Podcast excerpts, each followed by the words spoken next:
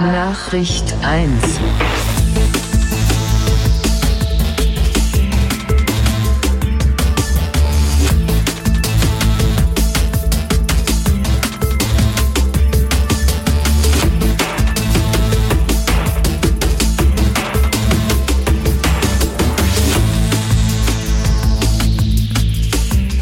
Sternzeit 72804,2. Ihr hört Nachricht 1, Ausgabe 33. Mein Name ist Sven Tauras und ich habe mich heute Morgen ins Auto gesetzt und bin drei Stunden Richtung Norden gefahren und bin jetzt angekommen in ich will immer Lüdenscheid sagen, ich weiß gar nicht warum. Wenn ich nur Lüdenscheid müsste, wäre es eine viel kürzere Strecke gewesen. Bin jetzt in äh, Lüneburg bei äh, Malte Reckendrees. Hallo Malte, ich grüße dich. Hallo Sven.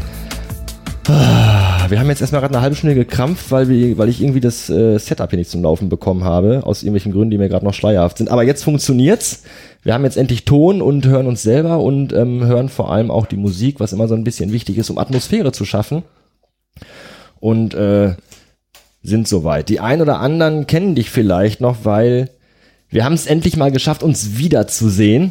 Ja. Was äh, ja nicht einfach war weil wir ja alle sehr beschäftigte Menschen sind, haben wir ja gerade schon drüber gesprochen. Du bist mitten im äh, BWL-Studium. Ich habe Frau und Kind und einen Fulltime-Job, da muss man gar nicht mal mehr zu sagen. Ich glaube, seit, äh, ja, ich glaube, seit Februar sind wir irgendwie dran, einen Termin zu finden. Und, und irgendwie hat es nie geklappt. Dann war mal lange Funkstille, weil irgendwie keiner dran gedacht hat. Und ähm, wir haben uns unterhalten das letzte Mal im Sommer 2017, im Juni war das, glaube ich, gewesen. Das ist Folge 16, wenn das jemand nachhören möchte, wenn das noch nicht getan hat. Ähm, da haben wir gesprochen über deine Reise nach Indien, nach Nepal, dein, deine Wanderung über den Himalaya, so mehr oder weniger. Das, das klingt so ein bisschen ja. dramatischer, als es war, aber du warst auf dem Himalaya. Hey, das ist schon mal, ich war da noch nicht. So, und dann hast du damals gesagt, ja, als nächstes möchte ich gerne nach äh, Japan und nach Korea. Und da habe ich gesagt zu dir, jo, wenn dann, dann war's, dann sag Bescheid, weil dann treffen wir uns nochmal. Und das haben wir dann jetzt, Gott sei Dank, endlich dann doch mal geschafft. Ja, Finde genau. ich gut. Finde ich gut. Schön, dass du wieder hier bist. Ja, ich freue mich auch. Dankeschön, danke. Und ähm, wir hatten äh, im Vorfeld bei der Terminsuche hatte ich irgendwie zu dir gesagt, ja, wir gucken mal, wann, wann kann ich denn bei dir aufschlagen? Und da hast du gesagt, ähm, ja, ich komme erst Samstagabend spät zurück nach Lüneburg. Äh, bitte nicht ganz so früh, ich muss ein bisschen pennen. Und ich bin jetzt hier, wir haben jetzt gleich kurz vor 13 Uhr. Da bin ich ganz dankbar drüber gewesen heute Morgen, weil ich habe am Freitagabend und auch gestern Abend äh, mit Bekannten äh, von zu Hause einen Podcast aufgenommen, Double Ender. Ich weiß nicht, sagte das was? Double Ender heißt, jeder setzt sich zu Hause vor sein Mikrofon, vor seinen Computer und dann über tolle Internet-Wundertechnik kann man dann wirklich ziemlich latenzfrei und in sehr, sehr guter Audioqualität miteinander sprechen. Ähm, das sind Bekannte von mir, deswegen haben wir das ein bisschen so lockere Runde mal gemacht. Und denn das war an beiden Tagen so, so ein zweieinhalb bis drei Stunden Gespräch, also bis wirklich ein Uhr nachts rein. Hm. Und ich bin eigentlich kein großer Alkoholtrinker. Aber wenn dann mit so Leuten, die du schon lange kennst, mal so wieder quasseln kannst und das über sich drei, vier Stunden zieht, dann trinkt man vielleicht auch schon mal so ein, zwei, drei Bier. Da war ich dann am äh, Samstagmorgen relativ fertig und heute Morgen auch und äh, bin dann auch äh, sehr, sehr spät aufgestanden. Das war, glaube ich, schon Viertel vor acht, obwohl ich um acht schon losfahren wollte. Finde find schön, dass das für dich als sehr, sehr spät gilt. Ja, ja, ja, ja, doch, doch. da habe ich, glaube ich, einen anderen Referenzrahmen. Das war bei mir auch mal so gewesen. Mittlerweile ist wirklich äh, halb neun für mich dann schon ausschlafen. Und ähm, da war ich dann ganz dankbar, dass äh, du gesagt hast, ja komm, elf, zwölf Uhr reicht dicke, weil ich bin auch noch äh, nicht so ich muss auch noch ein bisschen schlafen. Jetzt ähm, bist du ja Student und ähm, ich kenne das noch aus meiner Schulzeit, da gab es einmal die Frage vor Prüfung, fühlst du dich denn jetzt psychisch und physisch bereit, diesen Podcast mit mir aufzunehmen? Absolut. Ich, Absolut. ich habe meinen Smoothie gehabt heute Morgen. Ich Ach, bin, Smoothie gehabt. Sehr gut. Topfit. Sehr gut. Ähm, es gibt eine kleine Neuerung, die ich mir überlegt habe, wo diese Folge heute hier in diesem äh, Podcast-Format Premiere hat. Und zwar habe ich mir äh, das von einem anderen Podcast, so, so einem Gesprächspodcast, abgeguckt, weil ich die Idee total geil fand. Und zwar das äh, sogenannte Schlusswort. Das bedeutet, du als mein Gesprächspartner überlegst dir gleich ein Wort. Und wenn du dieses Wort sagst, dann signalisierst du mir damit quasi, ich habe entweder aus meiner Sicht alles gesagt, was es zu sagen gibt. Du grinst schon so, kennst du das schon? Nein, Nein. aber es klingt, es klingt spannend. Es klingt schon spannend. Also entweder denkst du dann so, ich habe jetzt alles gesagt, oder ich habe einfach keinen Bock mehr, oder ich habe keine Zeit mehr. Und wenn du das Wort sagst, ist der Podcast sofort zu Ende. Okay, alles klar. Also sollte, äh, es, sollte, es sollte nicht so ein Wort wie und oder sowas zum Beispiel sein. Logisch. Okay. Ich, sag, ich sag dir das Wort aber vorher. Du sagst mir jetzt das Ja. Wort, genau. Und wenn du das dann irgendwann im Laufe des äh, Podcasts, wenn du wirklich merkst, ich habe keine Themen mehr oder ich bin leer und bin müde und äh, muss vielleicht schlafen oder habe noch einen Termin, dann sagst du das Wort, dann ist sofort Ende. Okay, ich, ich werde versuchen, den ganzen Podcast lang nicht über meine Bachelorarbeit zu reden. Das heißt, wenn ich das Wort Bachelorarbeit sage, dann ist der. Podcast vorbei. Gut, ich schreibe mir das sicherheitshalber mal auf. Die Bachelorarbeit, ja gut. Ja, damit wollte ich eigentlich anfangen. Da muss ich mal eben mein ganzes Konzept umwerfen. Sorry. Nein, alles gut, alles gut. Ich habe jetzt erstmal, äh, muss ich jetzt mal meinen Tee hier fertig machen. Du hast mir nämlich einen Chai-Tee gemacht, weil ich eigentlich Kaffee wollte, aber du keinen Kaffee im Haus hast. Weil du nicht selber gerne nicht Kaffee trinkst. Ja, es, es ist nicht so, dass ich Kaffee nicht gerne trinke, aber ich vertrage Koffein relativ schlecht. Wie wirkt sich das aus? Ah, Es, es macht mich super hibbelig und dann kann Ernsthaft? ich, kann ich nicht schlafen abends. Ja, also es, ich meine, von Kaffee geht's meistens eh noch, aber wenn ich Mate oder so trinke. Also sind auch so Energy Drinks komplett. nicht so deine Welt. Nee, Energy Drinks gar nicht. Die, die vermeide ich komplett. Ich mach mal vorsichtshalber Zucker rein, weil ich kenne mich, ich bin ein sehr süßer Trinker und ich ich glaube, ich habe in meinem Leben noch nie irgendeinen Tee getrunken, wo ich sage, ach ja, der schmeckt mir auch ohne Zucker gut. Der ist so, also pur wahrscheinlich auch relativ herb, aber Ja, wir haben schon gerade gesagt, normalerweise macht man da Milch rein irgendwie Mhm. noch, ne? Das ist dann so ein Gibt's den auch mit Alkohol oder ist das irgendwie, habe ich das nicht mal, das ist Chai Latte oder heißt das dann wieder anders? keine Ahnung. Also gibt's, gibt's bestimmt, weil getränkemäßig gibt's ja wirklich alles, aber Chai ist eigentlich, eigentlich ein indischer Milchtee quasi. Der, ich hab, der, riecht, der riecht sehr zimtig weihnachtlich irgendwie. Ja. Draußen sind äh, jetzt mittlerweile nur noch 11 Grad, vor drei Tagen hat man noch 25 Grad, also so weihnachtlich ist es gerade noch gar nicht. Aber äh, doch, der ist lecker, der schmeckt mir gut. Das, Gut. Ja, und der ist richtig mit, mit, mit Koffein drin, sagst du, ne? Da, äh, ja. Bei Tee hat ja immer so ein bisschen drin. Ich Tee- merk, ich merk selbst den schon, wenn ich den trinke. Okay. So, also nicht so krass, aber eigentlich versuche ich schon zu vermeiden, selbst, selbst den Tee abends zu trinken. Also ich muss morgens immer eine Tasse Kaffee haben, mindestens eine. Über den Tag verteilt dann vielleicht nochmal eine zweite oder eine dritte, aber auch so nur noch so bis maximal, maximal 17 Uhr. Hm. Aber wenn ich danach Kaffee trinke, geht's bei mir nämlich auch nicht. Dann habe ich nämlich auch so Augen so groß wie Telamin und lieg dann nachts um 2 Uhr im Bett und äh, gebe binomische Formeln durch. Das ist ganz, ganz schön. Ja, kann ich, kann ich.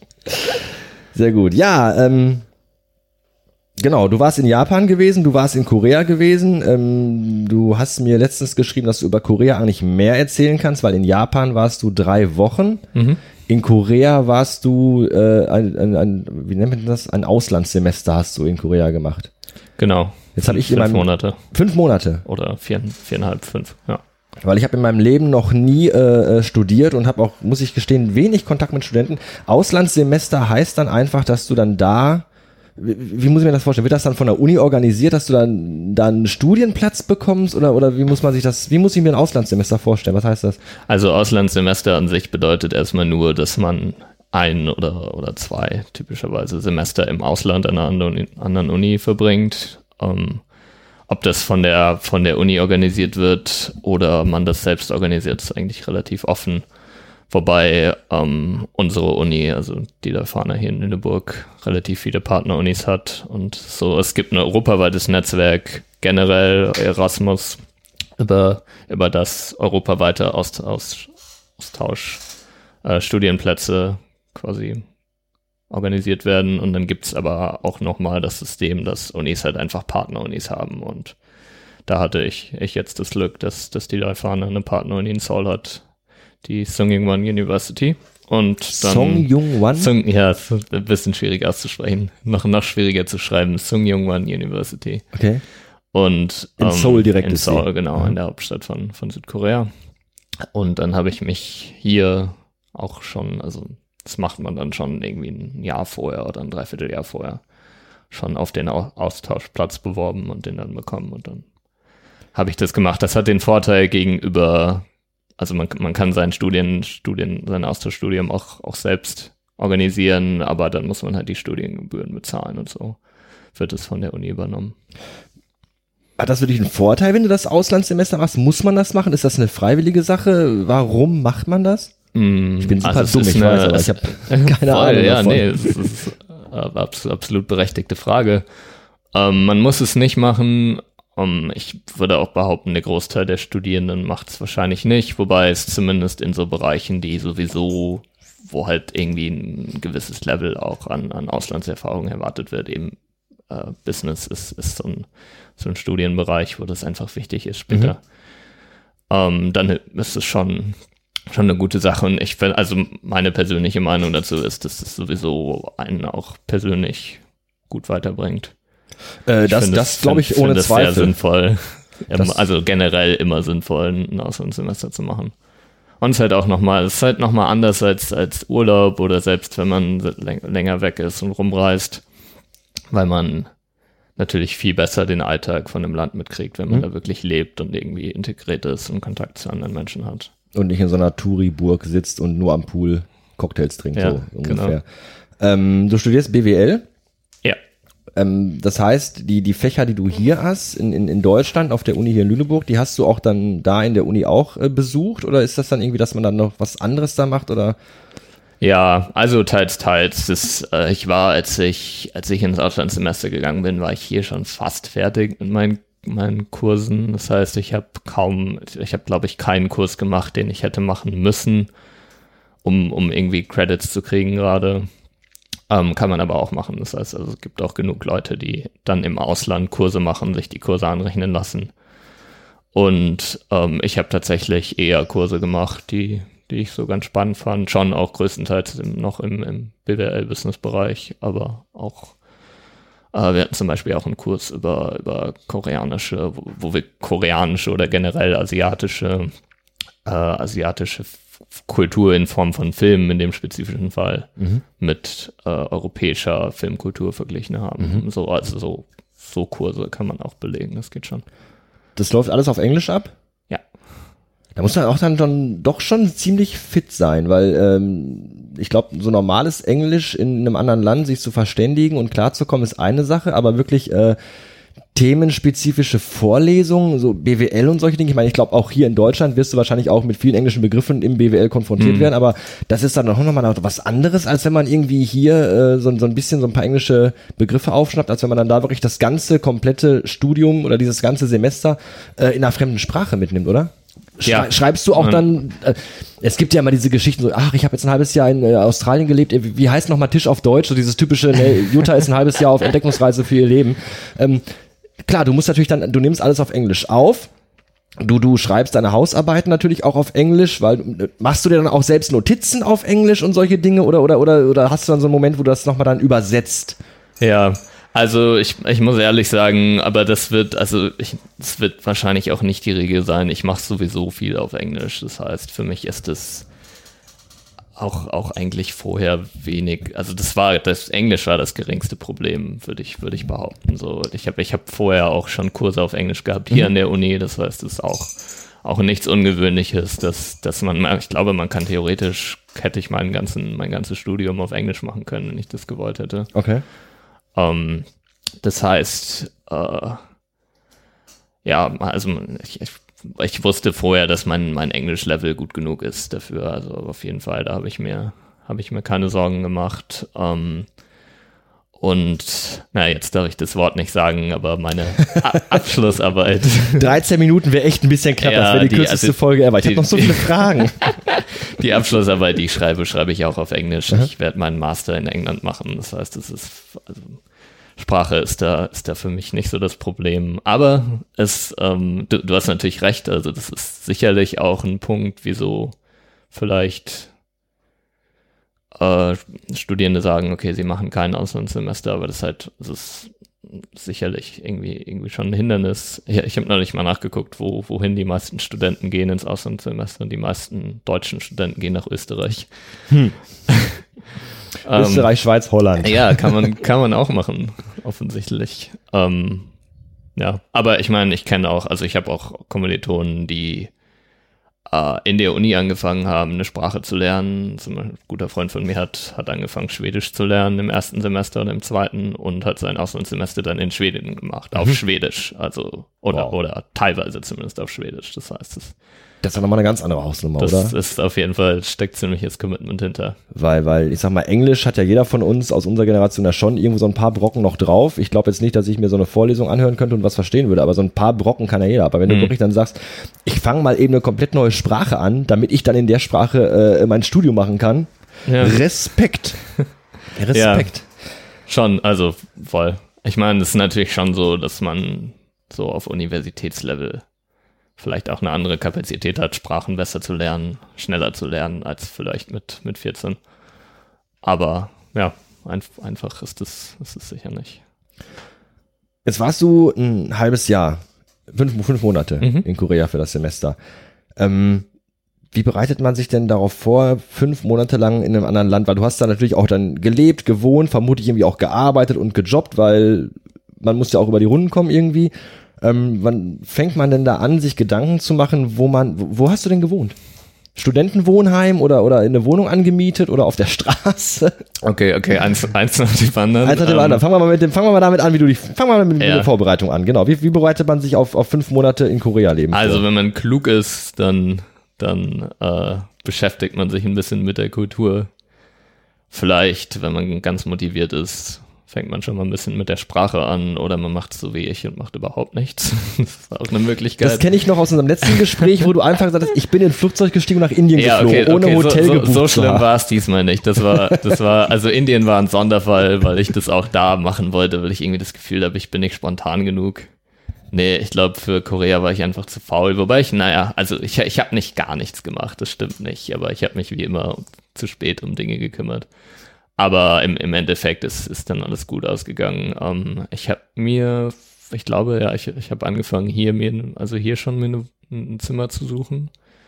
Und hatte da sehr viel Glück im, im, im Nachhinein, weil ich, ich, ich wusste, dass ich nicht ins, ins Wohnheim will. Das hätte ich auch machen können. Das heißt, die, die Uni in Seoul hat Wohnheime. Viele von meinen Kommilitonen, auch, auch so von den anderen Austauschstudenten, Studentinnen, waren im, im Wohnheim, aber in Korea gibt's gibt's da relativ, oder ich weiß nicht, ob in Korea generell, aber an der Uni gab es relativ strenge Regeln auch, mhm. von wegen ähm, ke keine Gäste, so war, war eine der, der Regeln, oder dass man dass man ab einer bestimmten Uhrzeit im Wohnheim sein musste. Ich glaube, gab es eine Ausnahme für freitags, aber so irgendwie, was nicht, abends um zwölf oder so war da dann Schicht im Schacht. Mhm, okay. Das hat mir nicht so ganz gepasst, deswegen habe ich mich selber um eine Wohnung gekümmert und ähm, habe, ich glaube, über Facebook dann oder ne, ich habe auf Craigslist geschaut, also quasi so ein bisschen die ist eigentlich eine, eine amerikanische Website, aber relativ weit verbreitet, so ein bisschen eine eine Mischung aus eBay Kleinanzeigen und WG gesucht wahrscheinlich. Mhm, mhm, ähm, und genau, habe dann hab, hab dann über über Facebook, glaube ich, die das das das hab die die Wohnung gefunden, in der ich dann war oder das das Haus eigentlich eher. Um, ähm, und zwar war ich, war ich in so einem, in einem Hanuk nennt sich das. Das heißt, so ein traditionelles koreanisches Haus. Mhm. Um, gut, wie, wie kriege ich das jetzt hin für den Zuhörer ein Bild im Kopf entstehen zu lassen? Also es, ein Hanuk ist ein, kann, kann man auch easy googeln, gibt es wahrscheinlich tausend Referenzbilder. Aber es ist einfach ein traditionelles äh, asiatisches, koreanisches Haus.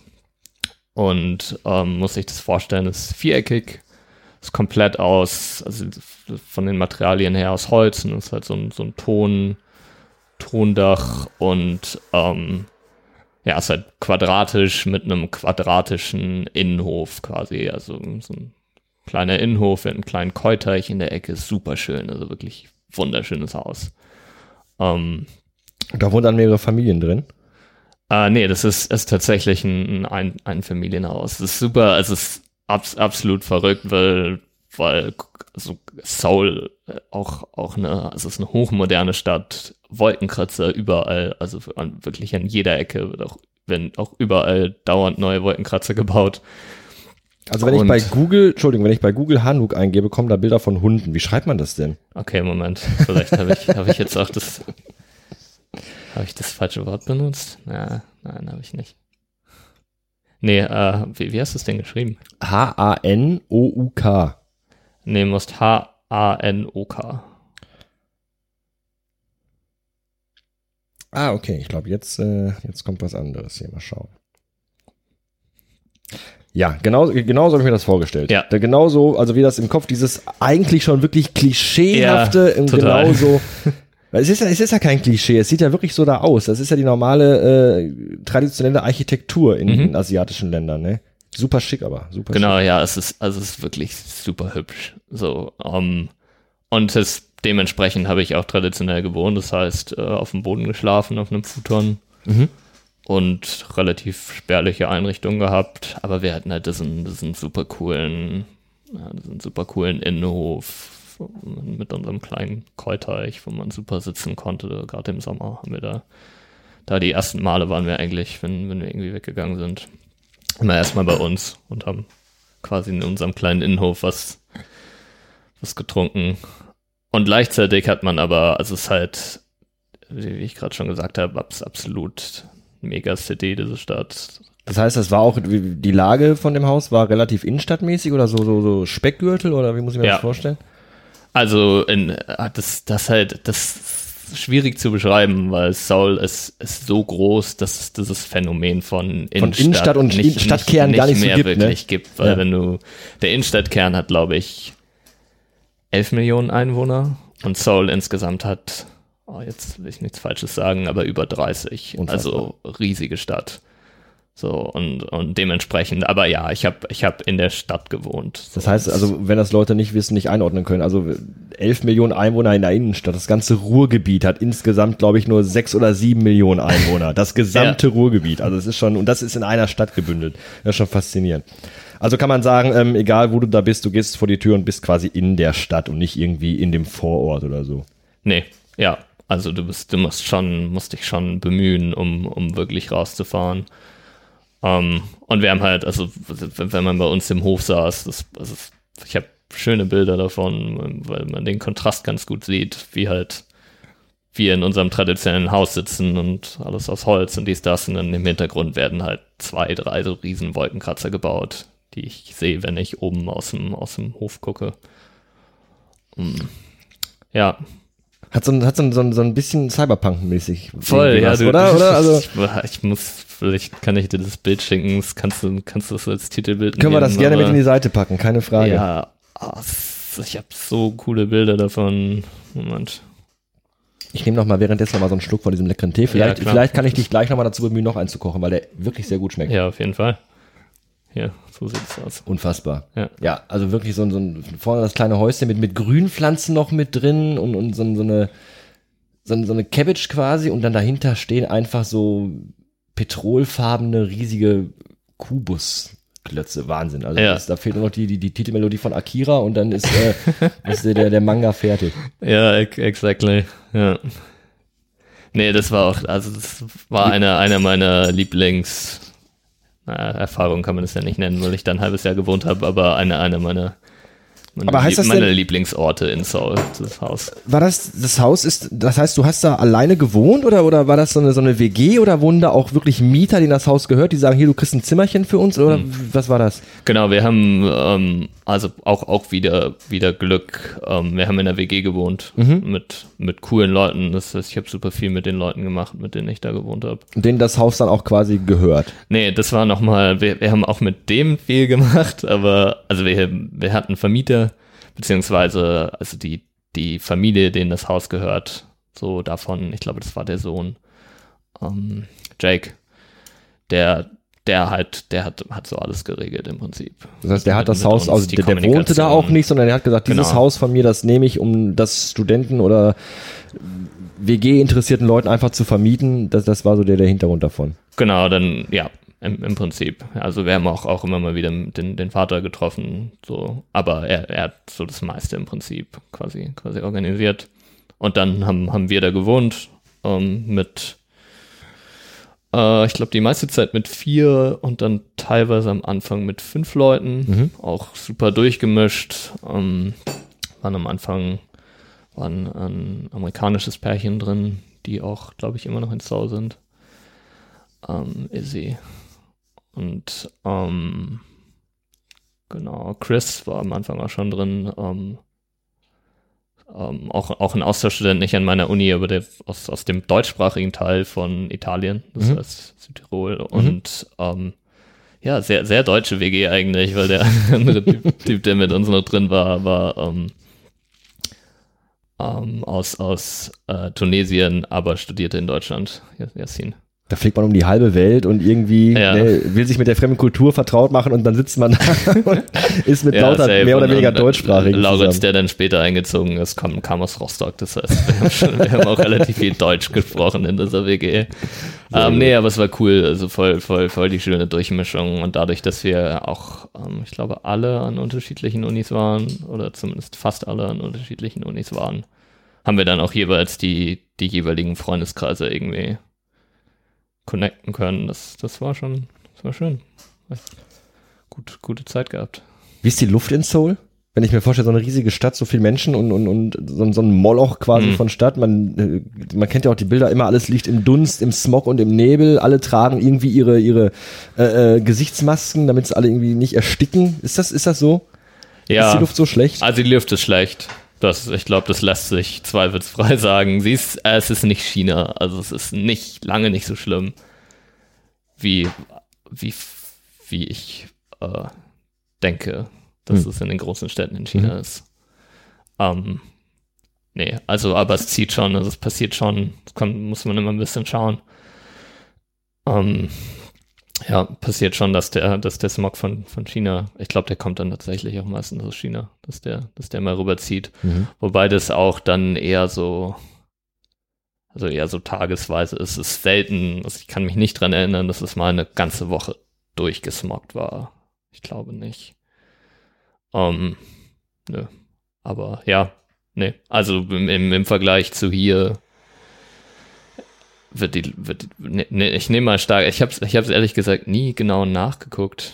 Es Tatsächlich gut, dass du es mal ansprichst, aber ich nehme es stark an, dass die Luft schlechter ist als hier. Also definitiv schlechter als in Lüneburg und wahrscheinlich auch schlechter als in Hamburg oder, oder im Ruhrgebiet. Ja. Aber das, also es, denke ich, ergibt sich zum Teil dadurch, dass die Stadt einfach riesig ist und es halt eine Großstadt ist. Und zum Teil, dass natürlich die anderen asiatischen Länder in der Nähe sind. Was hast du da gemacht, um deinen Lebensunterhalt zu verdienen? Äh, gar nichts. Also du hast so reiche Eltern, du bist also quasi ein halbes Jahr lang. Nein, nein, nein, nein, nein, nein, nein. nee, aber ich habe, äh, also ich habe hab Monat, monatliche quasi, quasi Unterstützung, mit der ich ganz gut über die Runden gekommen bin. Ich hätte auch, glaube ich, also ich kann, wüsste nicht, dass irgendwer von den anderen, mit denen ich groß was gemacht hat, sich dann einen Nebenjob gesucht hat. Ich habe, ich tatsächlich zumindest, ich habe es zumindest versucht, aber auch nicht besonders aktiv.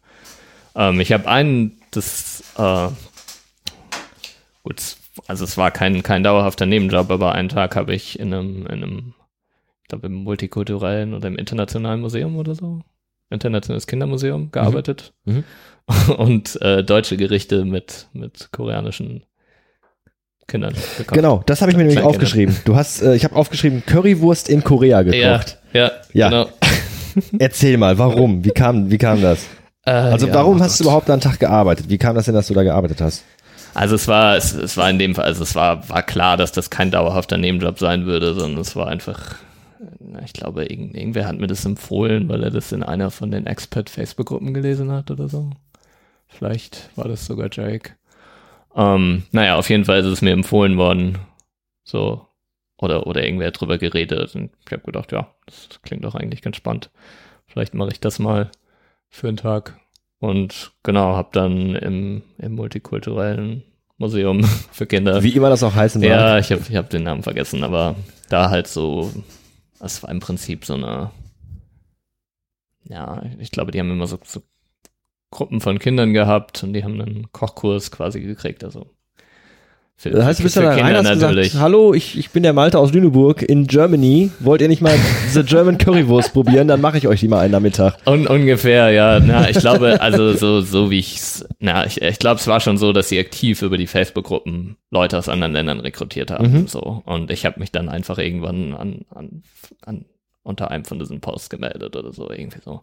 Ich glaube, der Typ, der mich da connected hat, kam auch aus Deutschland. So, und hat da, da gearbeitet. Wie kam die Currywurst an bei den Kindern?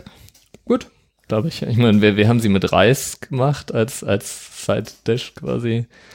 Äh, ist natürlich nicht, nicht unbedingt traditionell deutsch, aber Reis ist, ist in, in, also ja, in ganz Asien eigentlich, aber auch in Korea natürlich absolutes Grundessen. Aber ne, es war cool. Also witzige Erfahrung irgendwie. Ja. Das hat, das hat auf jeden Fall Spaß gemacht. Wie ist es sonst mit Essen gewesen? Ich erinnere mich, dass du mir erzählt hast, in, äh, in Indien hast du mal, äh, ich glaube, eine ganze Nacht oder zwei flach gelegen, weil du dir übelst den Magen verdorben hast. Wie ist das Stimmt. koreanische Essen so? Äh, das koreanische Essen ist großartig.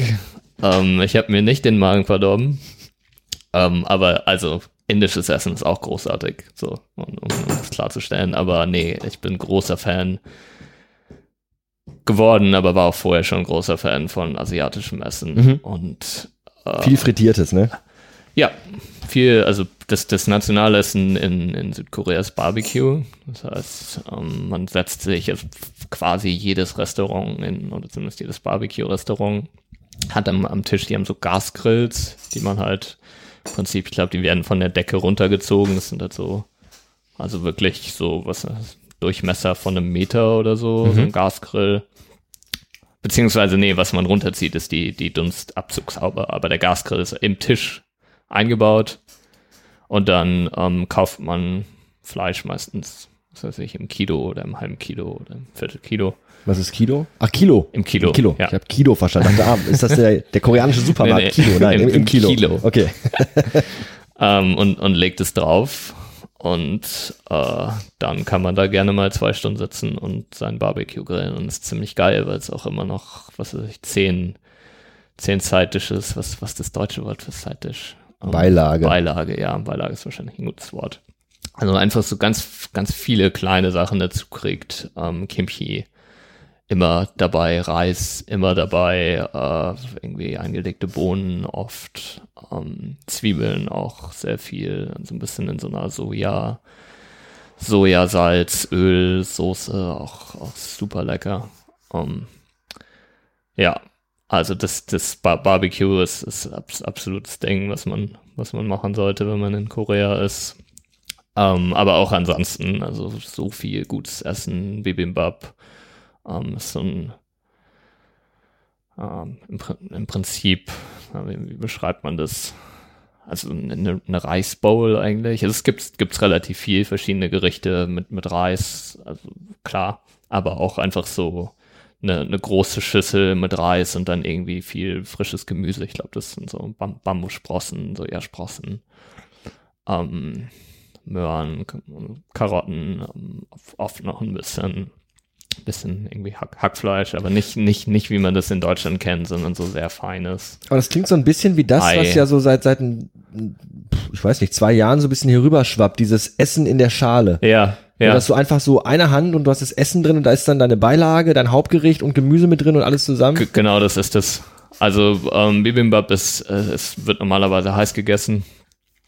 Ähm, oder ja, das, aber das ist genau dasselbe Prinzip und das, das gibt es in Korea auch, auch ziemlich viel.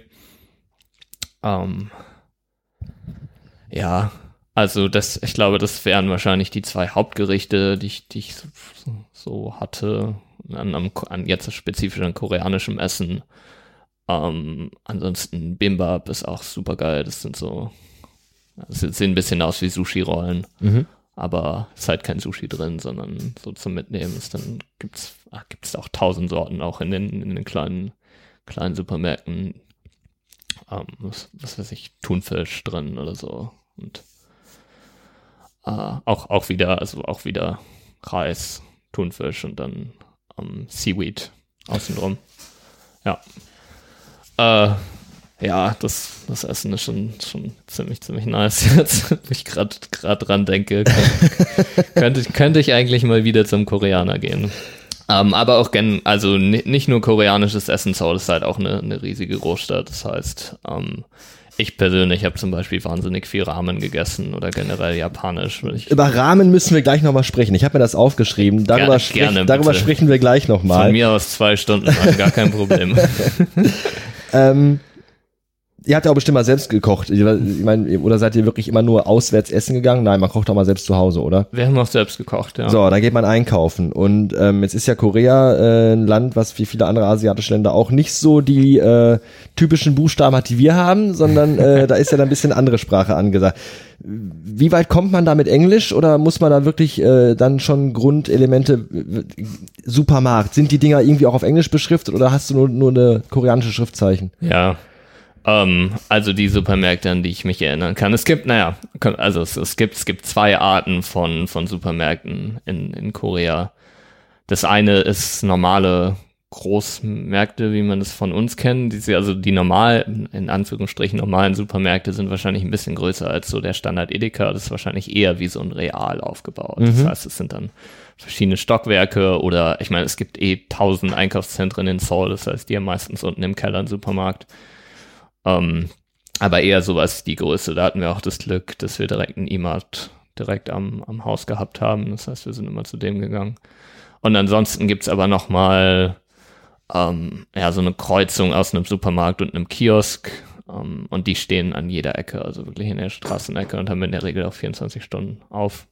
Und da kriegt man eben so Snacks und so.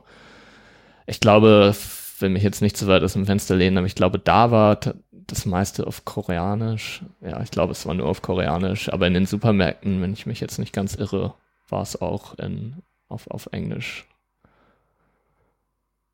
Hm, ich, ich glaube, also ich, ich, ich kann ich es ehrlich gesagt nicht mit hundertprozentiger. Du warst fünf Monate da ja. und weißt nicht mehr, wie die Dinge war, Also was ich sagen kann, ist, dass ich mich, dass ich mich problemlos zurechtgefunden habe. Okay.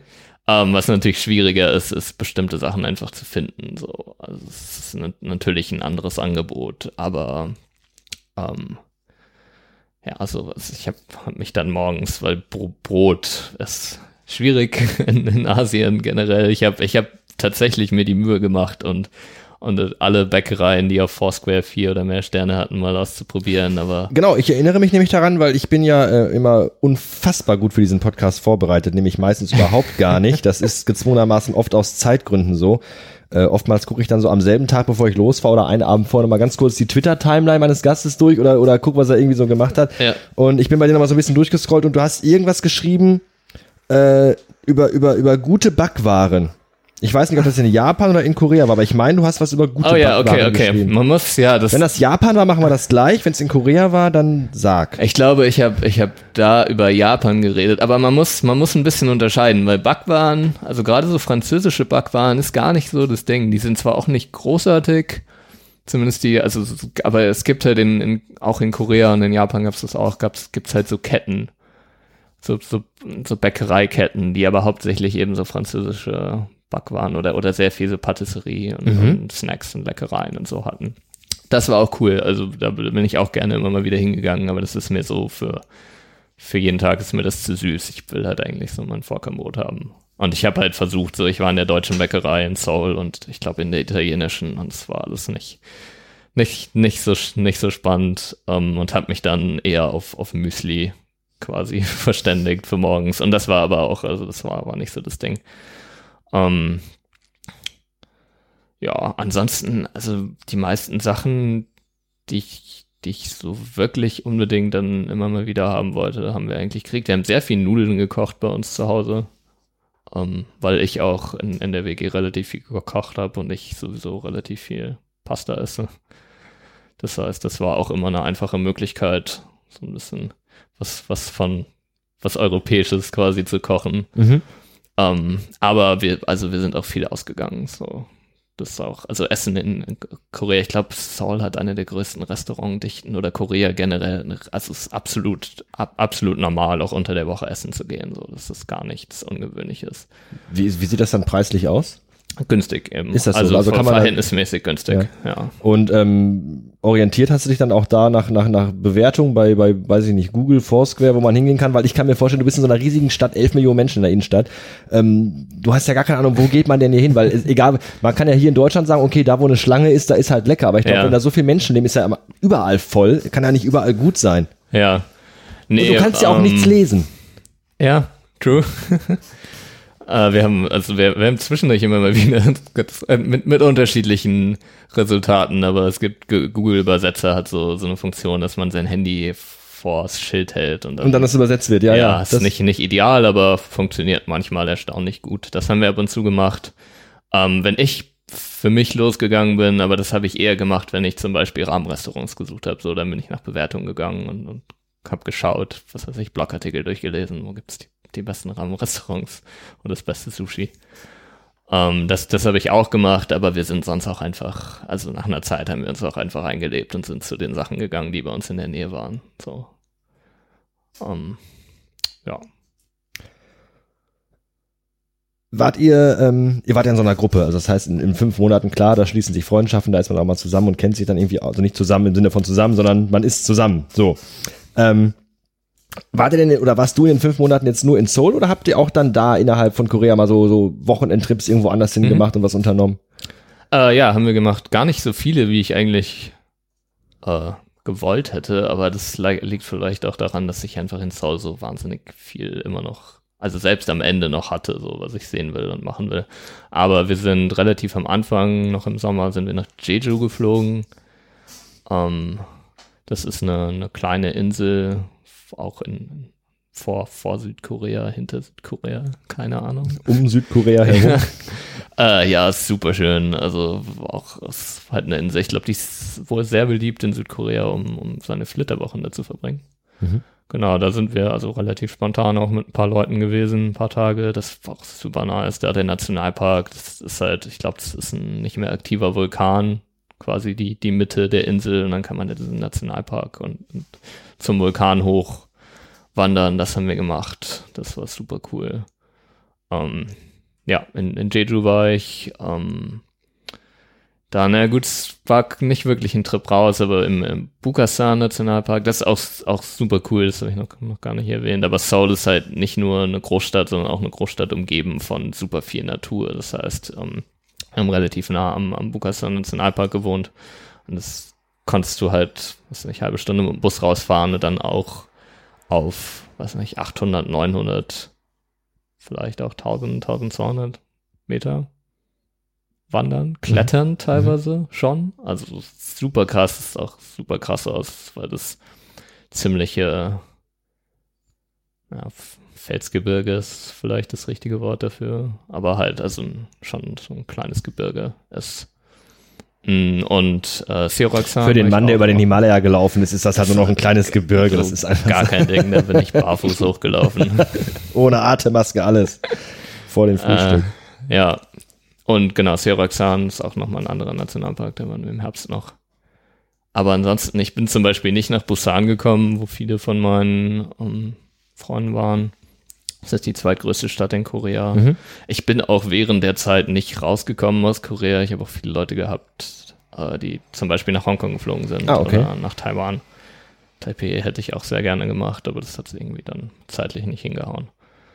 Und ähm, ja, aber Soul ist halt, also es ist echt, ich versuche schon die ganze Zeit zu überlegen, wie man das beschreiben kann, dass, dass, wie groß diese Stadt ist, weil es halt echt unfassbar riesig ist und man halt auch an jedes, jedes Stadtviertel irgendwie ein bisschen anders ist. Das heißt, man kann viel auch sich einfach anschauen, so viel, viel machen, viel unterwegs sein, viel in, in was weiß ich, selbst wenn ich nur rausgefahren bin, um mir ein Restaurant anzuschauen oder was essen zu gehen und dann halt ein bisschen in einem Viertel rumlaufen. Um, hat man da manchmal das Gefühl, wenn du sagst, die Stadt ist so riesig und so unfassbar unbeschreiblich, hat man da manchmal das Gefühl, dass man denkt, so, ich bin in irgendwie in so einem Science-Fiction-Film gerade, das kann ja das gar nicht echt sein hier? Ah, ja, vielleicht so ein bisschen, wenn es regnet und, und man mit dem Bus durch die Stadt fährt, kann man sich das, glaube ich, ganz gut einreden.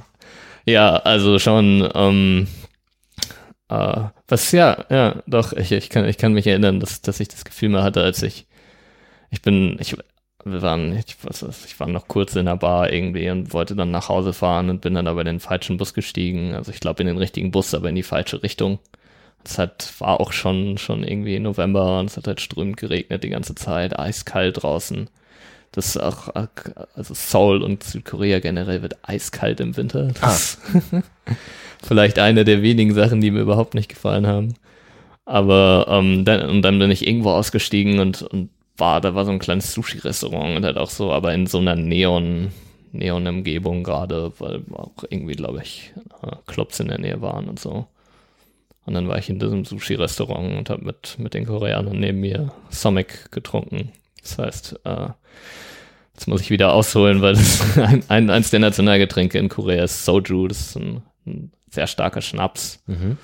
Und der wird aber teilweise zum Essen gerne mit, mit dem relativ leichten Bier zusammengetrunken. Das heißt, man trinkt Bier und schüttet sich dann diesen Schnaps da rein. In das Bier rein? Okay. Ja, und mischt das dann so mit seinen, seinen äh, Stäbchen. Aha.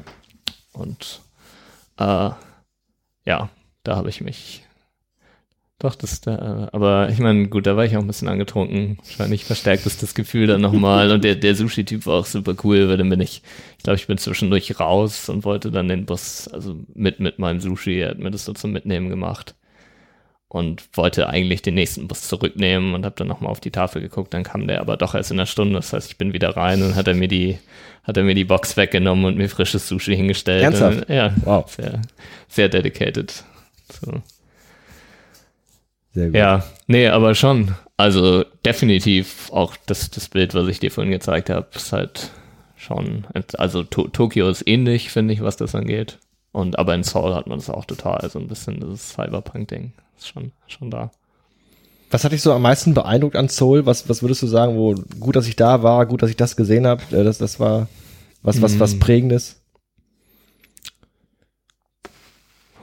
Lass mich mal überlegen. Sag jetzt bitte nicht ein Rahmenrestaurant. Das nein, nein. Äh, ich meine, das Rahmenrestaurant, was ich bei mir an der Uni hatte, das war absolut großartig und ist auch eines meiner Lieblingsorte da. Aber nee, ähm, einfach generell so, ich, ich finde, find Seoul ist, ist auch eine super lebendige Stadt.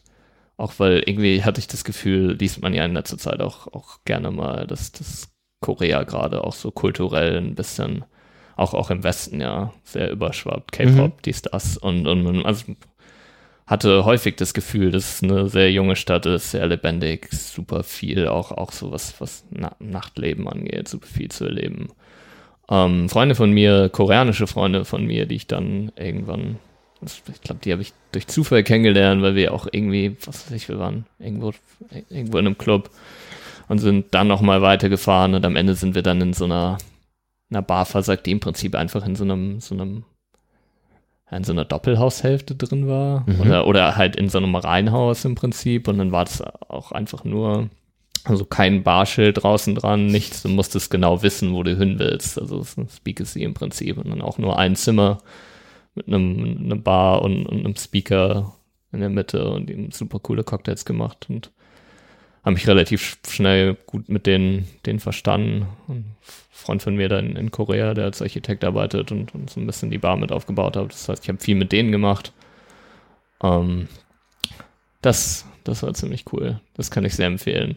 Äh, da mal, wenn man mal in Seoul ist, vielleicht mich mal anschreiben, dann gebe ich den, gebe ich den, den, den Ort der Bar gerne raus. Ich Findet glaub, man nicht bei Foursquare. Nicht. Ja, wahrscheinlich nicht, nee. Ähm, ja, aber mehr, also es ist nicht, ich hatte nicht, also Seoul ist, glaube ich, keine Stadt, wo man, wo man unbedingt hinfliegen müsste, wegen Sehens Sehenswürdigkeiten, die Stars. Also auch natürlich, ich meine, klar, wenn man sich koreanische Kultur näher bringen will, auf jeden Fall. Aber mir würde jetzt gerade nichts einfallen, was ist jetzt, wo ich gedacht hätte, okay, das, das als spezifischer Punkt fand ich wahnsinnig beeindruckend. Mhm. einfach so das generelle Feeling der Stadt hat mir sehr, sehr gut gefallen. Warst du über, äh, über einen Jahreswechsel da? In Korea? Oder warst du da schon in äh, Japan? Nee, ich war Silvester war ich in Tokio. Ah, okay, gut. Mhm. Ähm, ich habe mir noch aufgeschrieben, du hast, äh, ich weiß aber auch jetzt nicht mehr genau wo, muss ich gestehen, äh, in Korea oder in Japan eine Techno-Party organisiert. Oh ja, stimmt. War das in Korea? Das hast, hast dich doch vorbereitet. Ein bisschen, ein bisschen, ja. Mini, ich habe guck, ich habe eine, äh, ja. eine DIN A5-Seite habe ich vollgeschrieben. Also das ist äh, überschaubar. Ja, Uh, okay, unser Vermieter wird den Podcast wahrscheinlich nicht hören, weil er kein Deutsch spricht, deswegen kann ich darüber reden. Gibt auch, gibt auch keine Untertitel. Magst du vielleicht, magst du mir vielleicht noch einen Tee machen, ja, während du davon erzählst? Ich glaube, kabelmäßig kriegen wir das locker hin, dass du einfach aufstehen kannst. Soll ich, soll ich das währenddessen weiterreden? Ja, bitte, bitte. Das okay, unterstreicht also genau. die Natürlichkeit. Wir haben, wir haben halt gedacht, okay, wir, eigentlich hätten wir das mal ein bisschen eher machen sollen, aber ähm, wir hatten halt dieses super schöne Haus und haben halt gedacht, okay, mit, mit diesem Innenhof und der Innenhof hat halt auch so, also ja, Terrasse ist wahrscheinlich eher das Wort als Balkon, aber eben auf dieser Terrasse und die war so leicht überdacht und es hat sich halt angeboten, da ein DJ-Pult hinzustellen. und dann war, es war dann schon, glaube ich, die vorletzte Woche oder so, also irgendwann im Anfang Dezember, Ende November vielleicht. war äh, der Cousin von Chris da aus Berlin.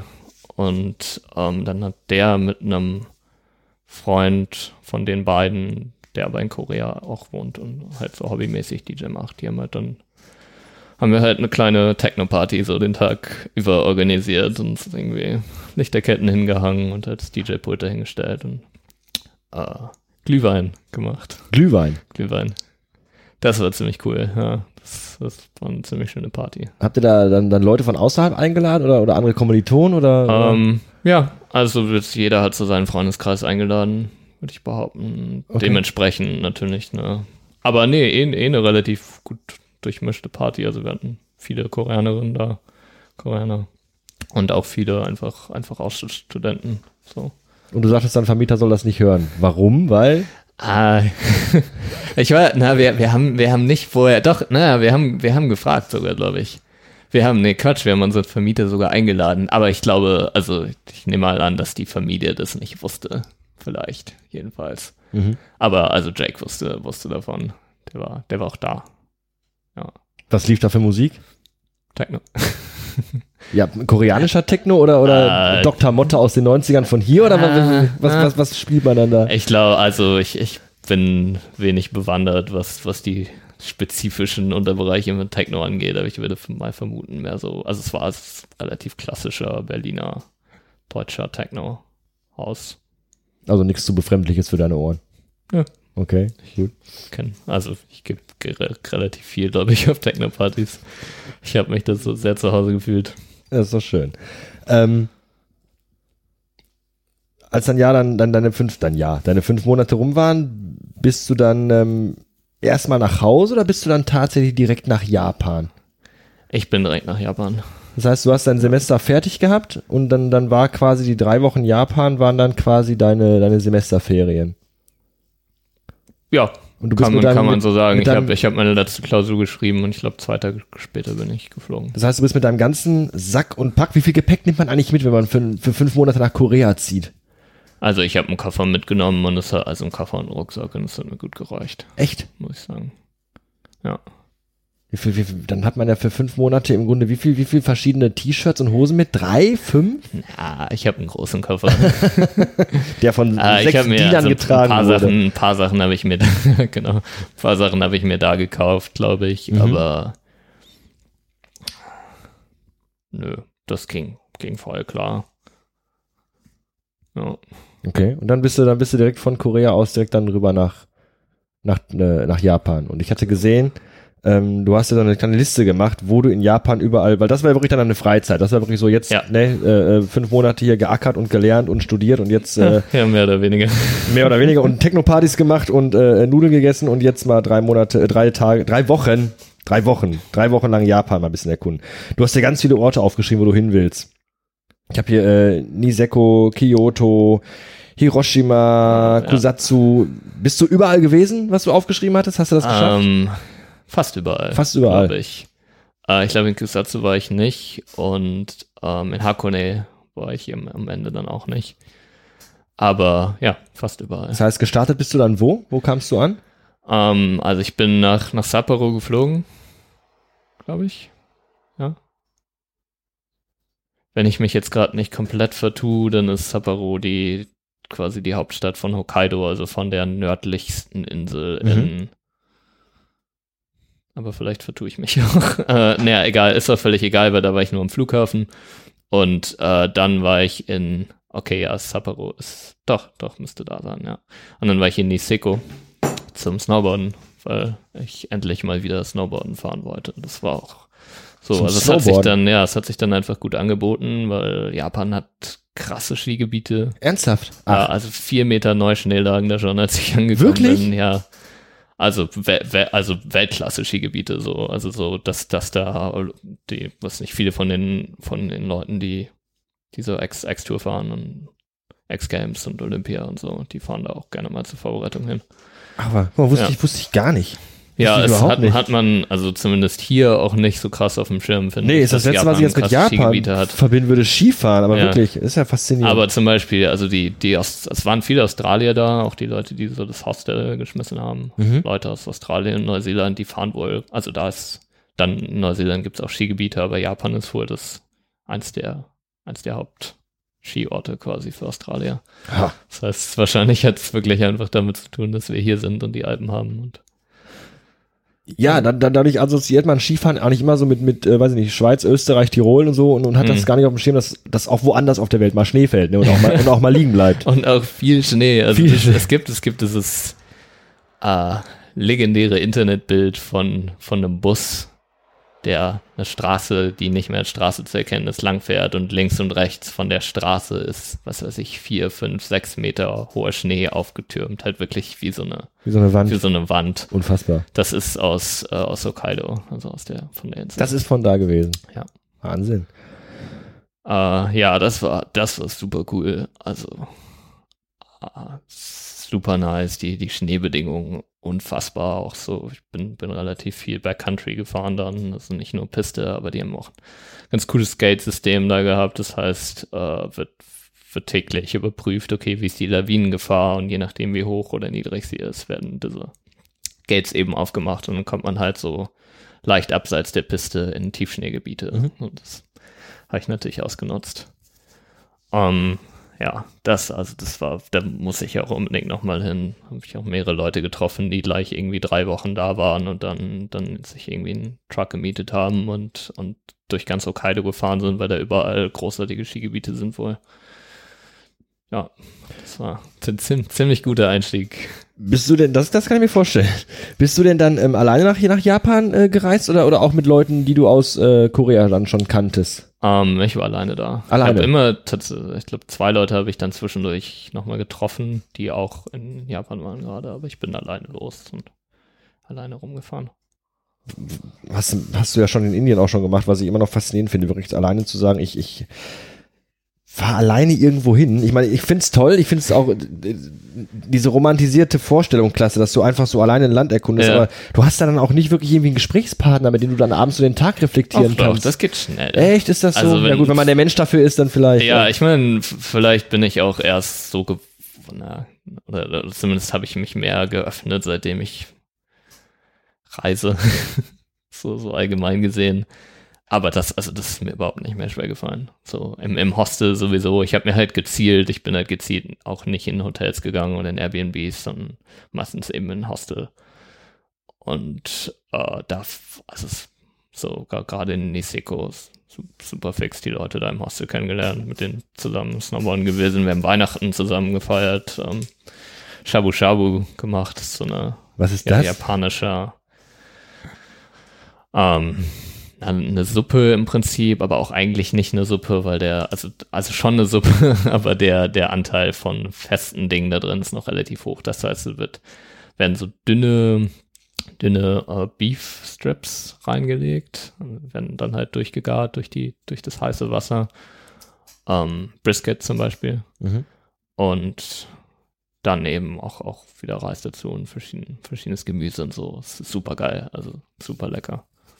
Und genau, wir haben Weihnachten da gefeiert. Am 25. was für mich ungewohnt war, weil halt Bist du- Australier.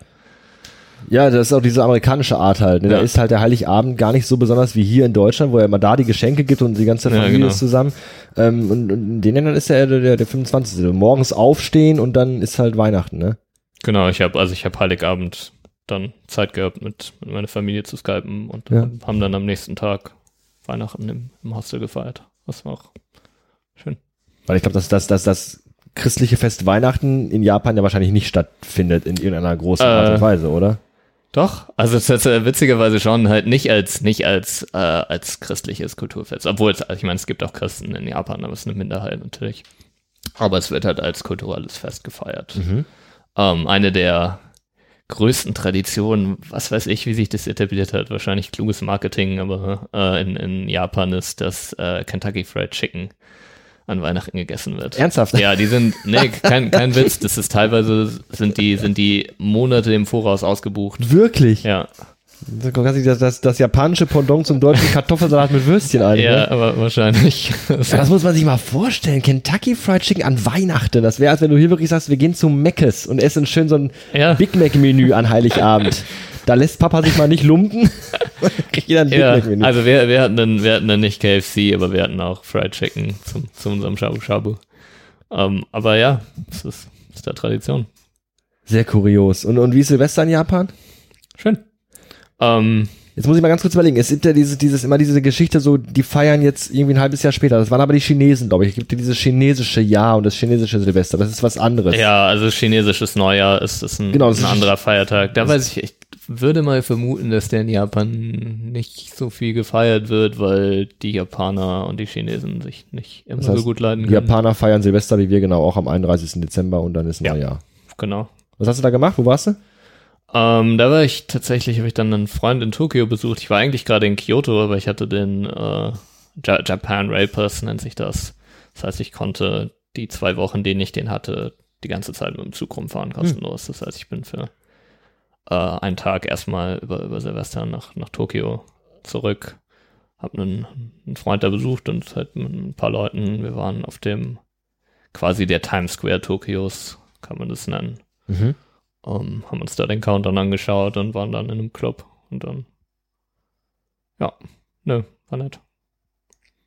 Quasi Silvester, wie, sie- wie hier Silvester ja, ich, feiern. ich muss sagen, ich bin kein, kein krasser Fan mehr so von Silvester irgendwie. Silvester wird auch stark überbewertet. Ja, zumindest so aus, also ich habe das, das erst, die letzten Mal habe ich Silvester halt entweder in Berlin gefeiert oder ich glaube davor das Mal waren wir in Rom. Aber halt nicht, also nicht so mit, mit rausgehen. Ne? Ich mag Klar, ich meine, Silvester- es war auch mal, auch, auch mal wieder ganz nett, aber, aber ja, aber Silvester ist doch immer so, so. Es gibt ja diesen ganz blöden alten Spruch, ne, Silvester trinken auch die Amateure, das ist ja auch viel Wahres dran. Aber ich finde auch Silvester immer total überbewertet, weil irgendwie alle nur auf diesen einen Moment hinarbeiten, auf diese 12 Uhr, diese magischen, äh, diese magische Datumswechsel und dann fängt halt auch nur ein neuer Tag an. So, und, und bis dahin ist alles total verkrampft, bis endlich 12 Uhr ist und danach rasten alle aus und dann, ja, dann ist halt die Party mal auch vorbei und dann ist Ende. Also ich finde Silvester auch mal ganz, ganz seltsam.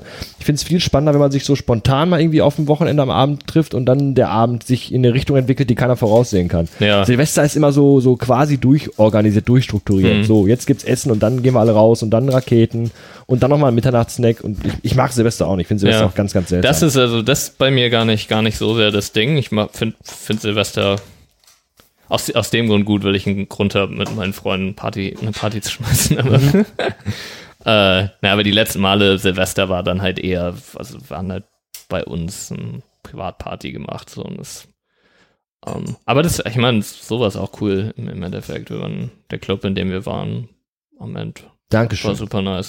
Ziemlich guter Techno-Club. Äh, ja, Das ist jetzt der gleiche Tee wie gerade, ist das ein anderer? Müsste der gleiche sein. Nee, die riecht aber anders. Ach, scheiße, dann habe ich den falschen Hm, gegeben. was hast du mir jetzt für eingegeben? Sorry. Macht nichts, aber ist doch, ist doch Ähm, spannend. das müsste dann der Zitronentee sein. Organic Lemon. Organic Lemon and Ginger. Ginger, Ginger. ist ähm, ähm, Ingwer, ne? Ja, genau. Ja, guck mal, dann probiere ich den jetzt mal. Also der andere war sehr lecker, der war sehr Der ziemlich. ist auch gut.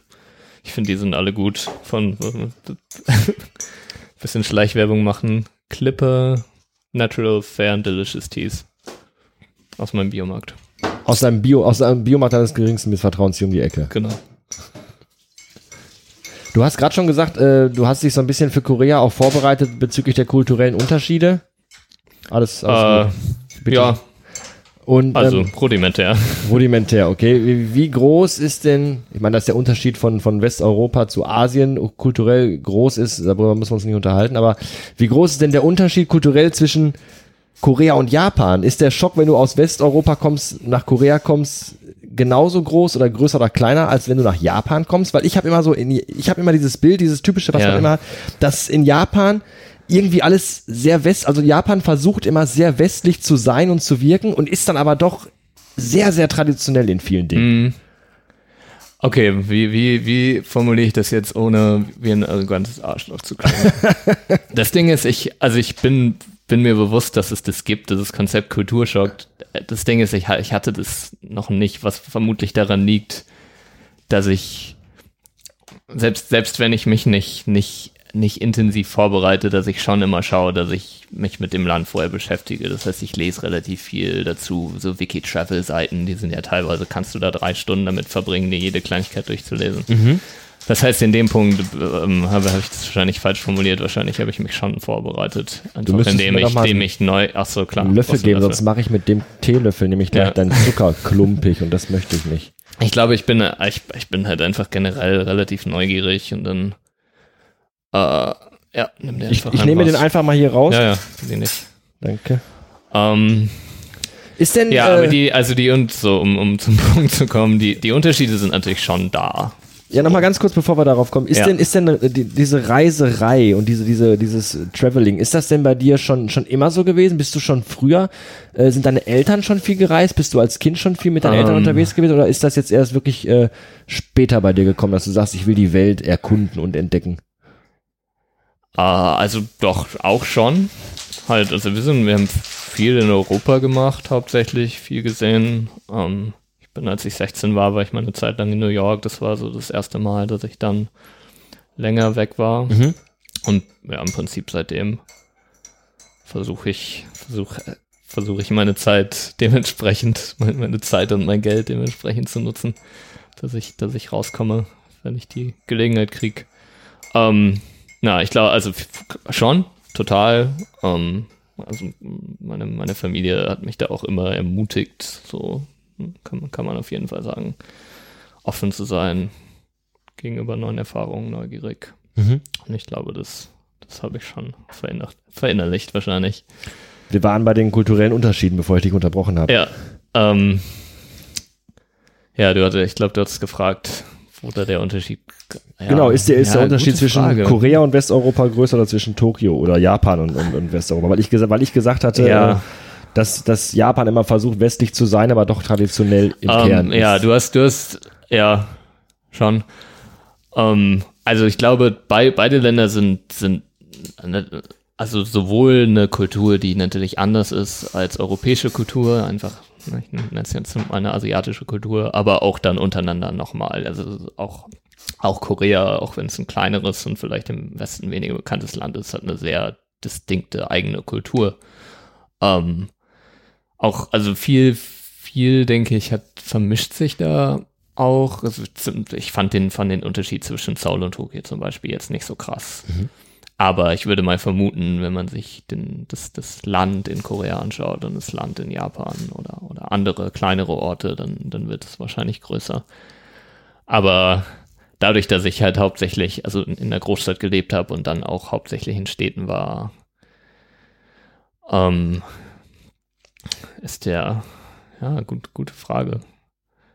Also es ist, ist, natürlich schon so, dass, dass sie wirklich ihre eigene Kultur haben, an, an beiden Orten unterschiedliches Essen, ähm, teilweise also natürlich unterschiedliche Traditionen, ähm, aber Korea war zum Beispiel auch eine, eine Zeit lang von Japan besetzt, mhm. auch gar nicht so lange her. Ähm, das heißt, so ein, so ein Stück weit hat sich da japanische Kultur sicherlich auch in, in, in koreanischer Kultur ein bisschen, bisschen festgesetzt vielleicht. Hm. Ich überlege gerade, ob mir, mir was einfällt, was wirklich, wo ich gedacht habe, okay, das ist halt ist schon krass anders. Hm.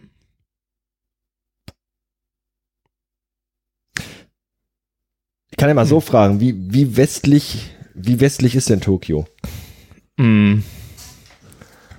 Also, was, was, was, was in Japan so ein bisschen so ein Ding ist, ähm, das war, also es jetzt, was, also jetzt, jetzt wahrscheinlich gar nicht mehr so der Trend, aber als, als ein bisschen auch so, als Japan wirtschaftlich groß geworden ist, mhm. also so nach dem Zweiten Weltkrieg und dann vor allem so in den 70ern, den 80ern, in den 90ern war Japan ja abs absolutes Powerhouse ökonomisch und, und was Japaner dann äh, sehr, sehr viel und auch sehr gut gemacht haben, ist, dass sie äh, ja, äh, amerikanische und europäische Trends kopiert haben und, und sie quasi einverleibt haben in ihre Kultur und sie dann teilweise besser gemacht haben. Zum Beispiel, äh, ähm, ich war in Japan relativ viel auch, hab mir, hab mir Mode angeschaut, also ähm, Workwear und so Kram. Und es gibt in Japan zum Beispiel eine große Tradition an Herstellern, die sich komplett auf, auf Amerikaner äh, fokussiert haben. Also Amerikaner ist ein, ein, äh, ein quasi Workwear Arbeits, Arbeitskleidung mhm. aus, aus den USA, halt so dieser, dieser Stil Jeans und ganz viel mit, mit Jeansstoffen und halt so sehr, sehr äh, dicke Baumwolle, sowas in der Richtung. Und das gibt's, das ist halt jetzt nur ein Beispiel, das, das gibt's viel in, in Japan, gerade in Tokio, aber auch, auch generell, das, und, und das haben sie, also teilweise sehr clever gemacht, weil die, also Qualität ist, so hatte ich, hatte ich das Gefühl, ähm, gerade bei viel so kleinen Herstellern und, und, und kleinen Shops irgendwie, also es gibt ja auch mal so ein bisschen das, das Klischee, dass da dass, dass Japaner halt sehr dedicated sind, wenn sie, wenn sie also sich, sich auf ein Ding fokussiert haben. Es essen genau dasselbe. Restaurants in, in Tokio. Super krass. Also halt wirklich ähm, einfach eine, eine Sache machen. Und eben das sind dann halt teilweise auch Sachen, die eigentlich ursprünglich aus, aus westlicher Kultur kommen und die dann aber sehr, sehr gut. Also bis, bis zu einem Level an, an Perfektion. Ja. Das gibt's viel, aber keine Ahnung. Es, also to Tokio ist schon, ähm, schon relativ multikulturell, aber auch immer noch, also komplett japanisch. Mhm. Also es ist nicht, Tokio ist nicht wie, also nicht wie New York zum Beispiel oder nicht wie, also einerseits nicht von der Menge an Ausländern, die da leben. Will mich jetzt auch wieder nicht zu weit aus dem Fenster lehnen, weil ich es nicht genau weiß, aber ich bin mir relativ sicher, dass das Verhältnis von Japanern zu Ausländern auch in Tokio äh, größer ist als zum Beispiel das Verhältnis von Amerikanern zu Ausländern in New York oder von Kanadiern zu Ausländern in Toronto oder in Vancouver. Ähm, einfach das so ist schon, empirisch, ja, empirisch Japan, gesehen ja, Japan einfach, zum ne? Beispiel Ja. ist eine, ist auch einfach eine immer noch sehr homogene Kultur, was jetzt gerade sehr zum Problem wird, weil, weil äh, die Geburtenrate so krass gesunken ist Mhm. in, in Japan, dass äh, was, was in, in Deutschland ja auch gerne mal diskutiert wird, aber Japan ist uns da schon ein paar Jahrzehnte voraus, weil einfach, ähm, weil, weil die, das, das Land, also die Leute da so schnell altern gerade, dass das problematisch wird, ähm, teil, also teilweise problematisch wird. Zum Beispiel kleine Städte oder dass das die So- Leute auf dem Land Land irgendwie und Dörfer, ja, ja. ja, quasi am, am Leben zu erhalten. Das ist, also ich finde auch, also nicht, nicht nur kulturell, ich Darf ich dir meinen so, Tee einmal rüberreichen, Ja, damit du klar. meinen Beutel auch entsorgst? Danke ich dir. finde auch so soziologisch Japan super spannend, so rein gesellschaftlich gesehen. Ähm, ich glaube, da würden wir jetzt wahrscheinlich zu sehr ausholen, wenn ich, wenn ich da, da Ja, lange, doch- lange von erzähle, aber das ist halt einfach auch eine, auch irgendwie eine spannende, spannende Entwicklung. Ja, weil, glaube ich, auch, glaube ich, auch die, äh, äh, die Alten dann einen ganz anderen Stellenwert haben wie hier, Hm. die älteren Menschen. Ja, müssten, ja, stimmt. Wobei das auch, also du hast natürlich recht, aber das ist halt teil, teilweise auch so ein bisschen Klischee. Und, und Japan hat zum Beispiel ein groß. Jetzt ist Scheiße, Küchenschrank kaputt zu? gegangen. ist schon, die, ist schon seit Monaten kaputt. ähm, auf jeden Fall, okay, ich finde jetzt ein bisschen was dazu vielleicht doch, aber ähm, ja, also das, das Alterungsding stellt Japan halt auch, auch einfach generell vor Probleme. So. Und das ist halt, ja, der, also das ist, tendenziell ist es kulturell schon so, dass, dass äh, dann die, also die älteren Mitglieder der Familie zum Beispiel theoretisch eigentlich ja von der Familie umsorgt werden sollen. Ähm, was aber auch teilweise schwierig ist, weil eben die, also viele von den Jobs, wie, wie bei uns auch, halt einfach in, die, in, in den Städten sind und dann lebt die Familie auf dem Land und es führt, also so, soweit ich das immer, immer mitkriege, was ich so lese, teilweise zu großen Problemen, so schlimm, dass, äh, dass äh, zum Beispiel ähm, äl- ältere, ältere Frauen und ältere Männer in Japan absichtlich ähm, kleine, was weiß ich, Ladendiebstahl oder so äh, begehen, also Kleinkriminalität, damit sie ins Gefängnis kommen, weil das Gefängnis eine bessere Sozialstruktur hat als, als äh, ihre, ihre Umgebung. So. Also das ist das, kom diese komplette Bandbreite an Problemen, dadurch, dass die Japaner halt auch ewig lang leben, so, aber Altersarmut ist ein Problem, weil Japan relativ dünnes Sozialnetz hat. Ähm, eben Al- Alterseinsamkeit wohl auch ein großes Problem und dann, dann hast du halt einfach so eine soziale Struktur, die langfristig sicher nicht, nicht einfach zu managen ist. Ja, ich, also, ja, ist immer, immer so ein bisschen Ding an Japan. Sieht und erlebt man das selbst, wenn man dann durch Tokio läuft? Oder durch Japan generell, weil du warst ja nicht nur in Tokio, du Mhm. warst ja generell unterwegs. Sind das Dinge, die du, die du wirklich bewusst dann auch siehst?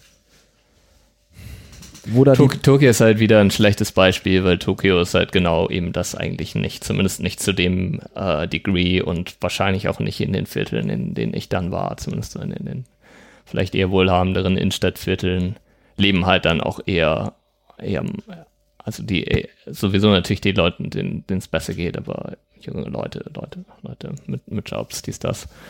Ähm, ja, aber also man merkt schon, dass es, dass es eine, eine ältere Gesellschaft ist. Wobei ich glaube, äh, also ich finde den Unterschied zu Deutschland fand ich gar nicht so krass, weil ich auch das Gefühl immer habe, dass Deutschland eine relativ, also hier, hier in Lüneburg sind halt auch einfach recht viele alte Menschen, das, das kriegt man schon mit.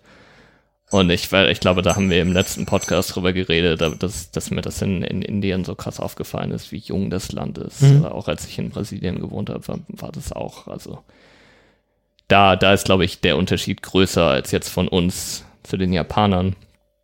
Ähm, weswegen, also ich das auch, auch irgendwie spannend finde, das zu verfolgen, wie sich das in Japan entwickelt, weil das ist genau die Entwicklung, wenn sich da jetzt, also wenn sich da nicht zum Beispiel durch, äh, gut, Deutschland ist vielleicht nochmal ein Sonderfall, weil wir jetzt ja auch gerade mit der Flüchtlingskrise einfach, äh, nicht Flüchtlingskrise, ich will das Wort nicht benutzen mit der, weil ich nicht der Meinung bin, dass es eine Krise ist, aber mit der Flüchtlingssituation ähm, mehr Immigration haben als die Japaner. Und das ist zum Beispiel eine kulturelle Sache, die sehr schwer rauszukriegen ist und die sie aber gerade politisch äh, versuchen, so ein bisschen mehr zu steuern. Also gibt es jetzt seit, seit ein paar Monaten, lese ich da immer wieder von, dass es Visaerleichterungen gibt für ausländische Arbeiter, weil sie halt einfach, sie wollen jüngere Leute ins Land locken. Sie müssen eigentlich, um die Gesellschaft auf einem ökonomisch aber sie wollen eigentlich nicht. Das heißt, Japan hat ein, hat ja, ein demagogisches kult- Problem. kulturell wollen sie eigentlich nicht. Ja. Das ist das Ding. Also es ist eine sehr homogene Gesellschaft und, und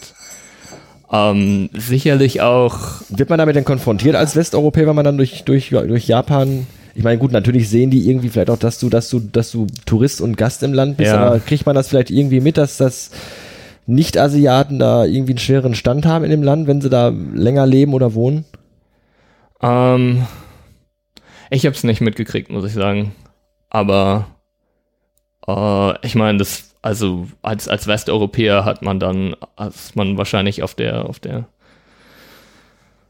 naja, auf der, na, wie sagt man das jetzt? Aber also es ist als Westeuropäer auf jeden Fall nochmal einfacher, als wenn man zum Beispiel jetzt äh, aus einem vielleicht eine andere Hautfarbe hat Mhm. oder als weißer Westeuropäer. Also das, das ist auch, also definitiv ein ein Problem, als dass, dass sich halt die, die homogene Gesellschaft natürlich auch so ein bisschen in Rassismus widerspiegelt. Also Mhm. ich will, will nicht sagen, dass Japan, Japan grundsätzlich ein rassistisches Land ist, weil das wäre wär definitiv falsch, aber es ist halt eine, also es ist auf jeden Fall schon so, dass, dass sie da vorsichtiger sind, was, was die Integration auch von, von anderen Kulturen angeht.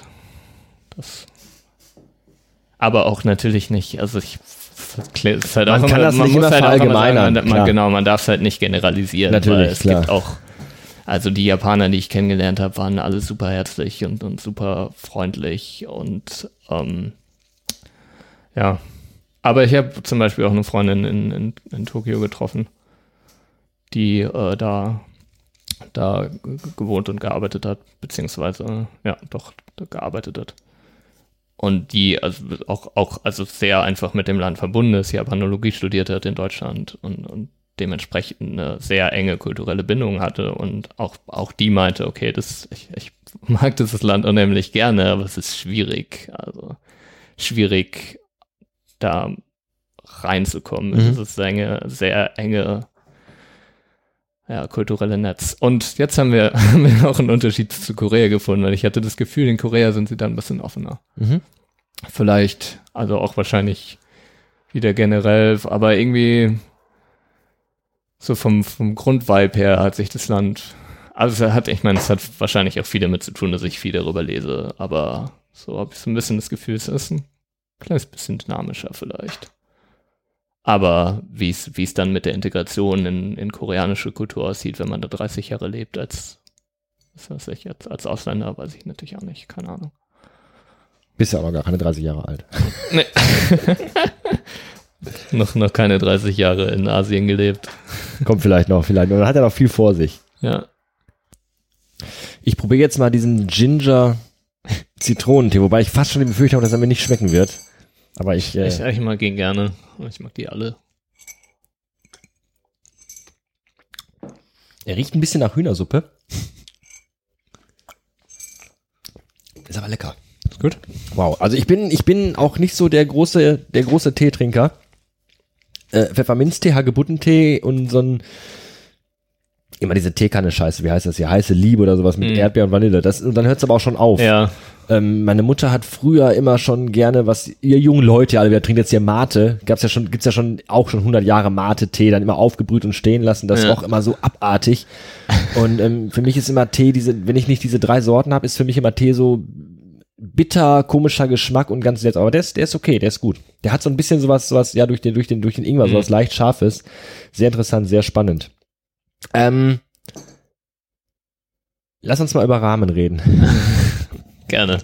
Also ich äh, folge dir ja auch schon lange bei Twitter und ich äh, sehe auch bei Twitter immer wieder deine Begeisterung für, für Rahmen. Und ähm, du hast, glaube ich, tatsächlich äh, mal getwittert, dass du deinen Japan-Trip äh, geografisch nach der Lage der besten Rahmenrestaurants irgendwie geplant hast. Wir müssen noch mal ganz kurz, weil ich das selber auch nicht so hundertprozentig weiß, den Leuten noch mal erklären, was Rahmen ist. Okay.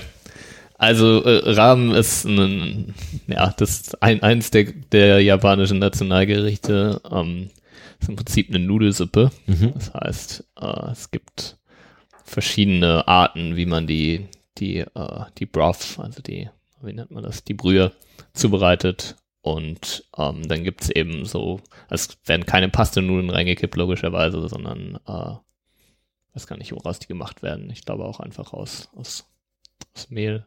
Aber halt, genau, japanische Nudeln. Ähm, ich, vermutlich werden, werden viele von deinen Zuhörern werden vermutlich so Instant-Rahmen kennen. Das ist wahrscheinlich, Kann man das hier auch kaufen? Gibt's das hier Ja. auch? Ja, ist das so? glaube ich, das ist sehr verbreitet unter, unter Uni-Studenten. In Deutschland wahrscheinlich gar nicht so krass, aber in Amerika ist es sehr verbreitet und sehr, Okay. sehr günstig. Also Okay. man, so ein Instant-Pack-Rahmen, Rahmennudeln kostet 40 Cent oder, oder 30 Cent oder so. Okay. Aber das ist nicht das richtige Rahmen. Das ist für, für dann und wann auch ganz cool, aber nein, richtiges Rahmen ist frische Brühe. Ähm, es gibt vier Hauptsorten, wenn ich mich jetzt nicht irre. Shio, Shoyu, äh, Miso und Tonkotsu. Shio ist Salz, also auf, auf, auf Salz basierende Brühe. Shoyu ist auf einer Sojasauce basierende Brühe. Ähm, Miso ist eine Bohnenpaste und darauf basiert die Brühe. Und Tonkotsu, das, äh, da basiert sie auf äh, Fleisch. Das heißt, Ton- Ton- Tonkotsu spezifisch Schwein. Ich glaube, da wird dann, ähm, werden halt, also alles vom Schwein, was man so in eine Brühe schmeißen kann, wird reingeschmissen. Es Und das dauert auch, wenn man alles. das selber, ja, wenn man das selber machen will, dauert es zwei Tage. Also man muss sich da ganz schön committen. Ähm, ja, aber Rahmen, also dann hat man die Brühe und dann kommen Nudeln oben rein, eben die auch also frisch gemacht werden, dann bei, bei richtigem Rahmen. Und hat man seine sehr heiße Brühe und Nudeln und dann kommt typischerweise noch, je nachdem welche Art man hat, aber Shashu wäre wär, äh, typisches Topping, also so Schweinebauch auf, aufgeschnitten quasi, also zwei so Scheiben Schweinebauch, ähm, ein gekochtes Ei, im, im Idealfall so gekocht, dass es innen noch, noch runny ist. Also In noch, die Suppe? Ja. Okay, ähm, also oben drauf, so auf die Nudeln. okay. Und ähm, dann, was gibt's denn, gibt's denn häufig noch als Topping? Ingwer ist, ist gar nicht ungewöhnlich. Äh, auch, auch wieder so Bam äh, Sojasprossen, definitiv, Bambusgras. Mm. Ja, und dann gibt's 50 Milliarden Kombinationen und jede, jeder Ort oder zumindest jede Region in Japan hat, haben ihre eigenen Rahmen, hat, hat seine eigene Rahmenkultur. Und ja, das, das ist sehr, sehr lecker. Ich kann es sehr gut empfehlen. Es war so, es war in Korea schon mein, mein Standardessen irgendwie, weil ich ein sehr gutes Rahmenrestaurant in der Uni hatte. Wahrscheinlich das Beste in Seoul. Und war dann auch in Japan viel, viel Ramen essen. Das ist jetzt aber so ein Ding, das schwappt jetzt gerade so ein bisschen, schwappt rüber, ist toll bei Suppe, ne? Ja. Das schwappt gerade so ein bisschen rüber nach Deutschland auch. und äh, ist aber in Japan oder, oder generell in Asien so ein absolutes normales Standardessen. Ja, also wir, ja. Wie eine Linsensuppe hier oder oder also ja, es ist halt, also es ist ein typisches Arbeiteressen, zumindest ge gewesen. Es ist halt so, weil japanische Salaryman haben, haben nicht so lange Mittagspause in der Regel. Das heißt, sie rennen schnell zum Rahmenrestaurant, skippen sich eine Schüssel Rahmen rein in drei Minuten oder in fünf und, und wieder zurück zur Arbeit. Da, daher kommt es äh, rein traditionell gesehen und mittlerweile ist es halt einfach ein Nationalessen. Und glücklicherweise ist es mittlerweile auch hier mehr verbreitet. Ich glaube, in Hamburg haben jetzt im, im letzten Jahr oder in den letzten zwei Jahren haben drei Raumrestaurants aufgemacht. Okay. Und da gibt's dann auch nur Suppe? Oder, oder ist das dann so, dass man dann sagt, wir machen so ein Mm. asiatisches Restaurant und die Suppe gibt's als Vorspeise? Oder ist dann wirklich Ja, die also Suppe hier- das Dingen? Also die Suppe ist schon das Hauptgericht. Das Mhm. ist auch, also wenn man, man kann sich, also, ich habe das Wort vergessen, aber es gibt ein Wort, auf ein japanisches Wort, mit dem man Suppe nachbestellt. Mhm. Das, also, ah, fuck. Egal. Ähm, und dann, äh, beziehungsweise keine Suppe nachbestellt, sondern Nudeln nachbestellt. Und in der Regel hat man noch Brühe. Auch ah, die, die Profis oder, oder die Japaner trinken auch nicht immer die Brühe aus. Und es ist eigentlich gar, also gar nicht ungewöhnlich, dass die Brühe nicht komplett getrunken wird, sondern die Brühe wird, während man mit den Stäbchen sich die Nudeln in den Mund schaufelt. Kommt die, kommt Brühe mit rein. Mhm. So. Und ja, hier, hier in Deutschland ist es schon eher nochmal so aufgebaut, dass es wirklich ein Restaurant ist.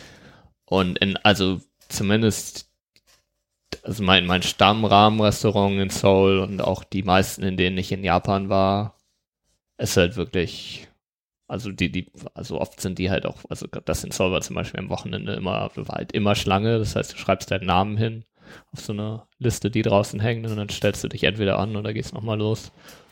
Und dann geht das Essen halt auch relativ fix so. Das ist halt, wenn ich da so zum Mittagessen war, dann war ich da meistens nicht länger als eine Viertelstunde drin. So.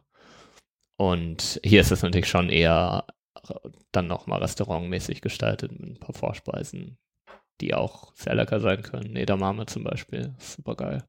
Was ist das?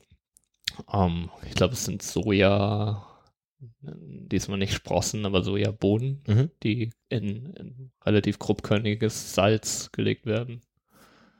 Ja. Relativ simpel, aber sehr effektiv. Und macht so eine Suppe satt? Ja.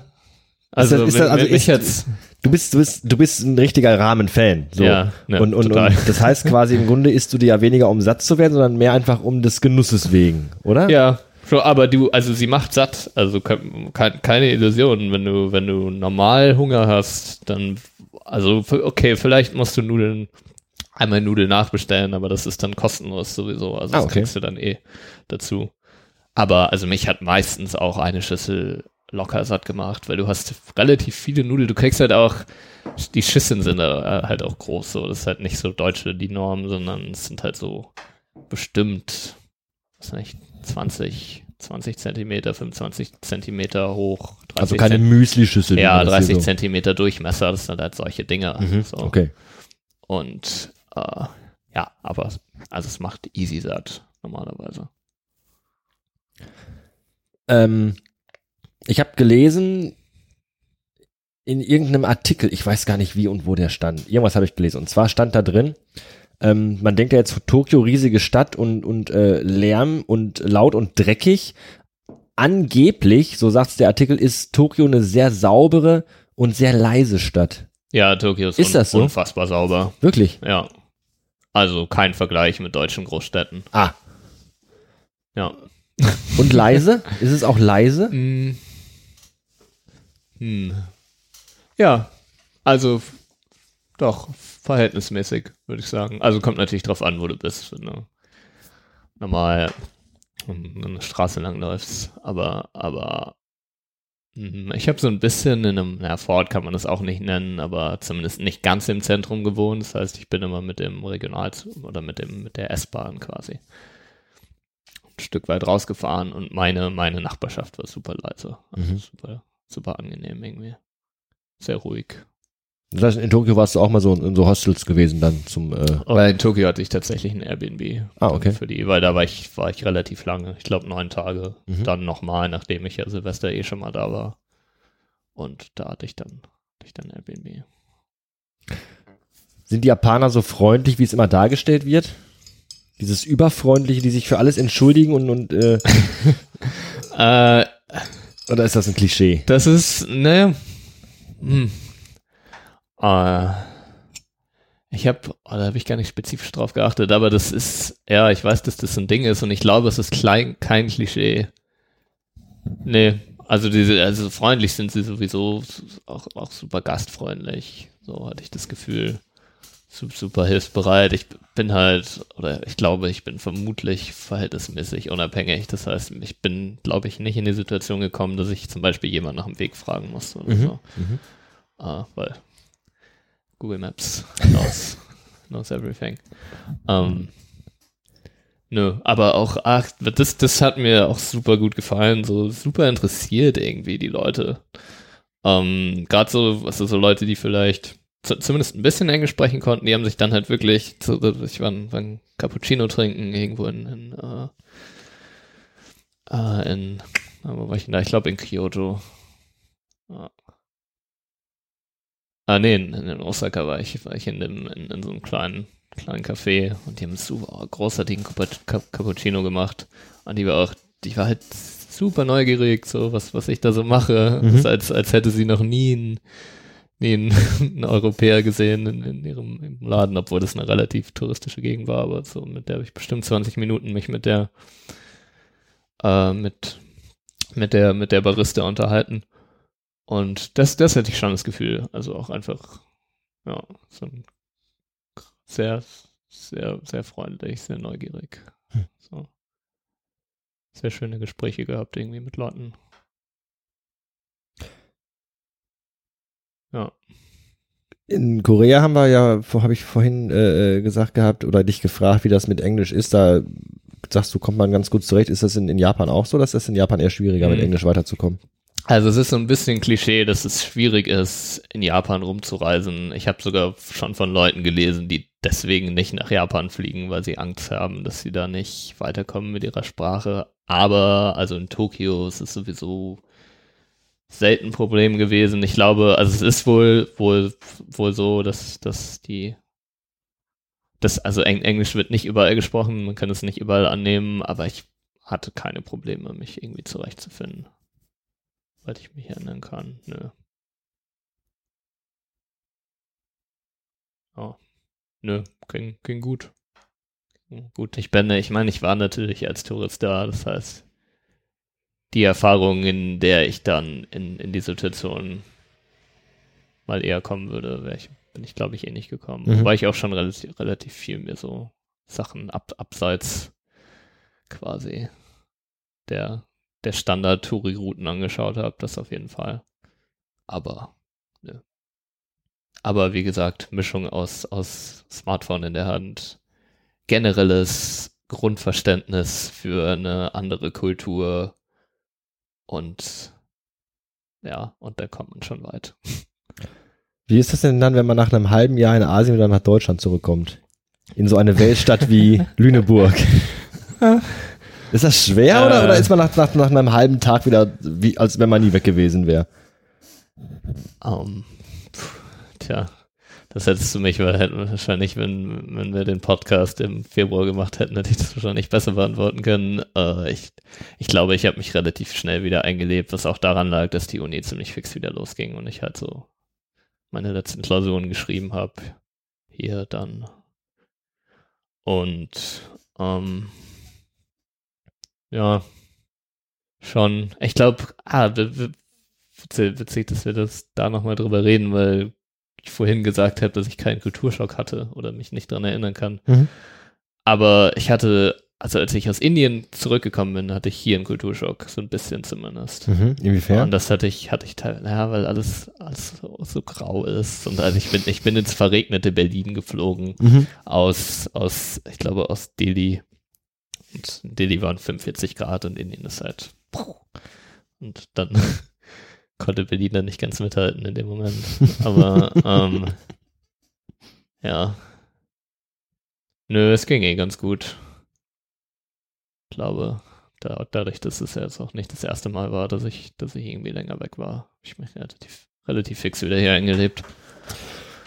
Gibt es irgendwas, was du für dich aus, aus Asien mitgenommen hast? So, was dich beeindruckt mhm. hat, was, was dich vielleicht auch geprägt hat, wo du sagst, äh, das, das bringt mich in den nächsten Jahren in meinem Leben vielleicht irgendwie in eine andere Richtung oder, oder hat mich geprägt, in eine andere Richtung irgendwas zu machen?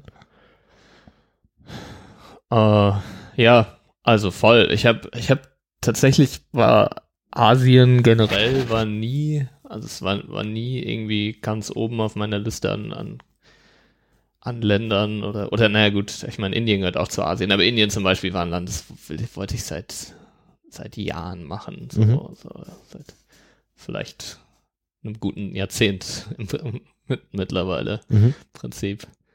Also es war immer ein Wunsch von mir, so immer eine Sache und, und so den Rest von Asien hatte ich nicht, nicht so auf dem Schirm lange und das hat sich sehr stark geändert. Also ähm, Südkorea, super geiles Land, hat mir mega gut gefallen. Japan, großartiges Land, hat mir total gut gefallen. Könnte ich mir jederzeit vorstellen, wieder hinzufliegen oder auch in der Region zu bleiben. Ich habe neulich habe ich, ich hatte, das habe ich glaube ich auch getwittert, aber ich hatte einen sehr, sehr lebhaften Traum von Singapur aus irgendeinem Grund. Und vielleicht, keine Ahnung, in Singapur gibt es eine relativ große Tech-Szene. Vielleicht arbeite ich irgendwann einfach mal irgendwie ein, zwei Jahre in Singapur. Mhm. Kann man auch gut als Basis nutzen und in die, in die ganzen anderen, anderen Regionen fliegen. Aber was, also hauptsächlich, es hat halt Asien für, für mich auf jeden Fall ein bisschen mehr so auf die Karte gepackt. So, und dadurch, dass ich dann auch da in der Nähe war, habe ich halt gemerkt, okay, es gibt so viele Sachen, die ich mir eigentlich noch, Länder und, und Orte, die ich mir da anschauen will das wird definitiv noch kommen, hoffen, hoffentlich. Das heißt, wenn ich wieder hier sitze in zwölf bis 16 Monaten an einem kleinen Holztisch in der Küche, ich, ich glaube, über so, welches so, so schnell geht's nicht. Über welches Land sprechen wir dann? Wo warst du dann gewesen? Ja, mal schauen. Ich bin, naja, ich muss jetzt erstmal den Bachelor zu Ende machen, wobei das jetzt hoffentlich nur noch eine Frage von Wochen ist. Aber dann äh, mache ich einen Master in, in England, in Manchester. Das heißt, ich bin dann erstmal in, in England. Für wie lange? Äh, ein Jahr. Ein Jahr in England. Beziehungsweise ich bin ein halbes Jahr da, also der Master ist ein halbes Jahr Präsenz mit, mit Kursen und Projekten und dann ein halbes Jahr Masterarbeit und vermutlich werde ich die Masterarbeit dann auch schon wieder woanders sein. Oder vielleicht auch nicht, vielleicht bin ich auch irgendwie dann in London oder so. Aber ja. Und dann mal schauen. Aber das, bestimmt. Das sind ja so die, die, die, die, die nächsten Ziele sind jetzt quasi ja. äh, äh, quasi England, dann London. Ja, das ist, also das ist fest, da habe ich den Studienplatz schon. Den habe ich mir tatsächlich schon an, in, in, in, ungewöhnlicherweise für mich mir ein Jahr vorher fast habe ich mich da beworben, als ich noch in Korea war und den sofort gekriegt, irgendwie da die Zusage seitdem. Ja, es hört, hört nicht auf. Also ich werde nicht, vermutlich in naher Zukunft nicht aufhören, an, an andere Orte, in andere Länder zu reisen. Ja, das heißt ja dann anderen Kram anzuschauen. Ja, das heißt ja, dass du vielleicht irgendwann auch mal einen Beruf äh, dir vielleicht mal aussuchst, äh, der dich auch immer wieder woanders hinführt, dass du nicht dir quasi einen Job suchst, bei dem du dann irgendwie äh, äh dich, dich äh, wie sagt man denn, niederlassen musst, meinetwegen äh, äh, für immer und ewig an einem Ort, sondern wirklich sagen kannst, ich habe einen Job, wo ich vielleicht ein halbes Jahr hier arbeite, ein halbes ja. Jahr da arbeite. Es gibt, also ich meine, ich bin mir mittlerweile relativ sicher, mein Master ist in Digital Management, das heißt, es geht schon in die Richtung, aber relativ sicher, dass ich in, in, in Tech arbeiten will, also Technologiebranche. Und da ist es sowieso sowieso üblicher, dass man in verschiedenen Ländern arbeiten kann, weil einfach so die, also die, die Skills, die da gefragt werden, relativ unabhängig sind von, also länderunabhängig sind im Prinzip. Und da ist es auch, also kenne genug Beispiele von Leuten, die zum Beispiel remote arbeiten und oder, oder irgendwie auf Bali sitzen, mhm. ein mhm. halbes Jahr da arbeiten und ein halbes Jahr in, zurück sind in San Francisco oder, oder in Berlin oder wo auch immer sie sitzen. Das ist, ich glaube, also meine Vermutung ist, dass das ein Modell ist, was an, an Popularität sowieso gerade zunimmt. Also es zeigt sich, finde ich, immer mehr, so Remote Working definitiv ein Ding sein und da baue ich auch so ein bisschen drauf, dass ich das das einbinden kann. Aber ist denn die Gefahr von Remote Working nicht die, dass man dann nicht mehr unterscheidet zwischen Arbeit und Freizeit und Privatleben? Ja, vielleicht. Aber das ist halt ein Trade-off, glaube ich, den man macht. Meinst du? Ja. Weil, weil ich bin, ich bin tatsächlich noch sehr traditionell in solchen Dingen. Für mich ist wirklich, ich komme von meiner Arbeit nach Hause und schalte mein Diensthandy aus und Mhm. äh, dann habe ich Feierabend und lass mich alle in Ruhe. So, wenn du so einen Job hast, wo du generell von zu Hause arbeitest, ein bekannter Freund von mir, der ist, der Münchner, mit dem wir gerade sprachen, der ist ja ähm, äh, Übersetzer, der arbeitet halt auch von zu Hause aus. Und da gibt's ja in dem Sinne, wenn du von zu Hause arbeitest, in dem Sinne kein Feierabend. Wenn du den nicht selber strikt auferlegst, dann fällt dir plötzlich um 12 Uhr abends noch ein, ach, ich wollte ja noch eben und dann setzt du dich dann doch wieder an den Computer und machst Ja. irgendeinen Kram. Das kann ja dann auch, das, das kannst du ja nicht mehr nachhalten und andere ja auch nicht, wann du wie viel gearbeitet hast.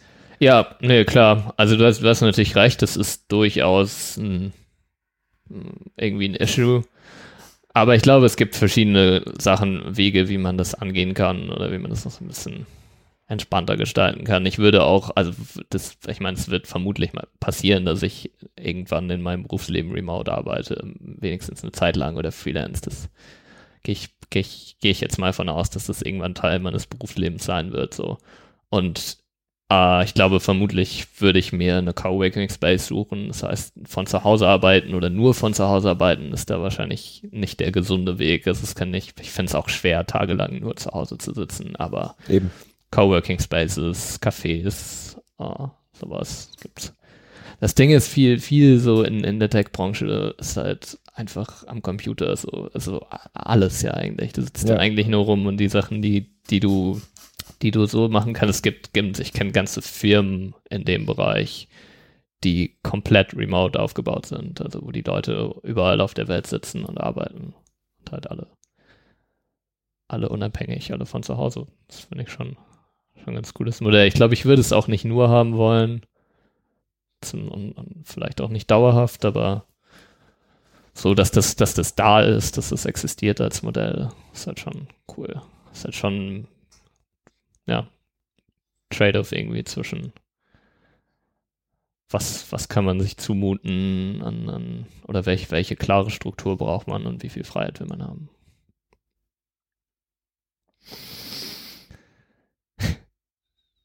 Wenn ich das Wort sagen dürfte, würde ich es tun, aber ich muss, Ja, ich muss nee, tatsächlich das ist- gestehen, ich bin, ich bin mit meinen, mit meinen Ich habe ich hab schon wieder vergessen, dass ich das Wort Oh, sagen du hast muss, das Wort vergessen.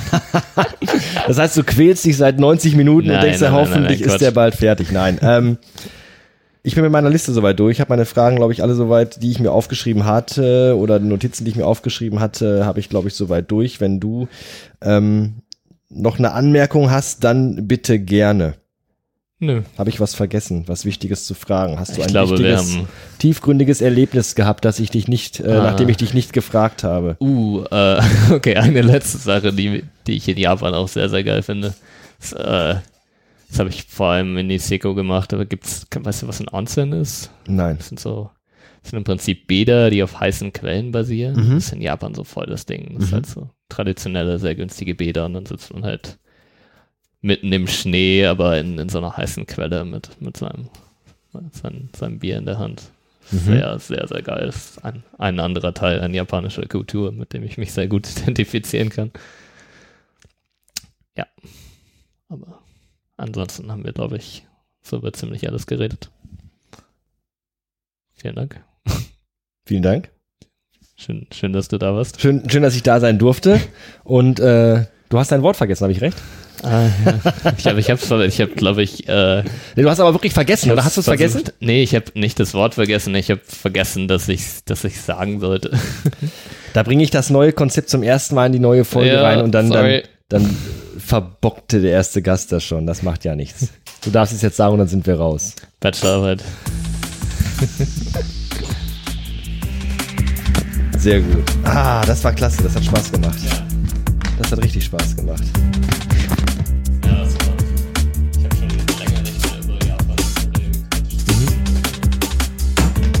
Fand es auch entspannt, erstmal weil ich auch müde war von den letzten zwei Tagen mit Alkohol trinken abends zu Hause. Und ähm, natürlich ist man immer so ein bisschen aufgeregt, wenn man zu Leuten fährt, die man noch nie gesehen hat, die man gar nicht kennt. Deswegen fand ich schön, dass wir kennen uns schon, wir haben uns schon mal gesehen. Natürlich sind wir jetzt nicht die Best Buddies oder so, aber man weiß zumindest, du weißt, wer da kommt und ich weiß, wer mich erwartet.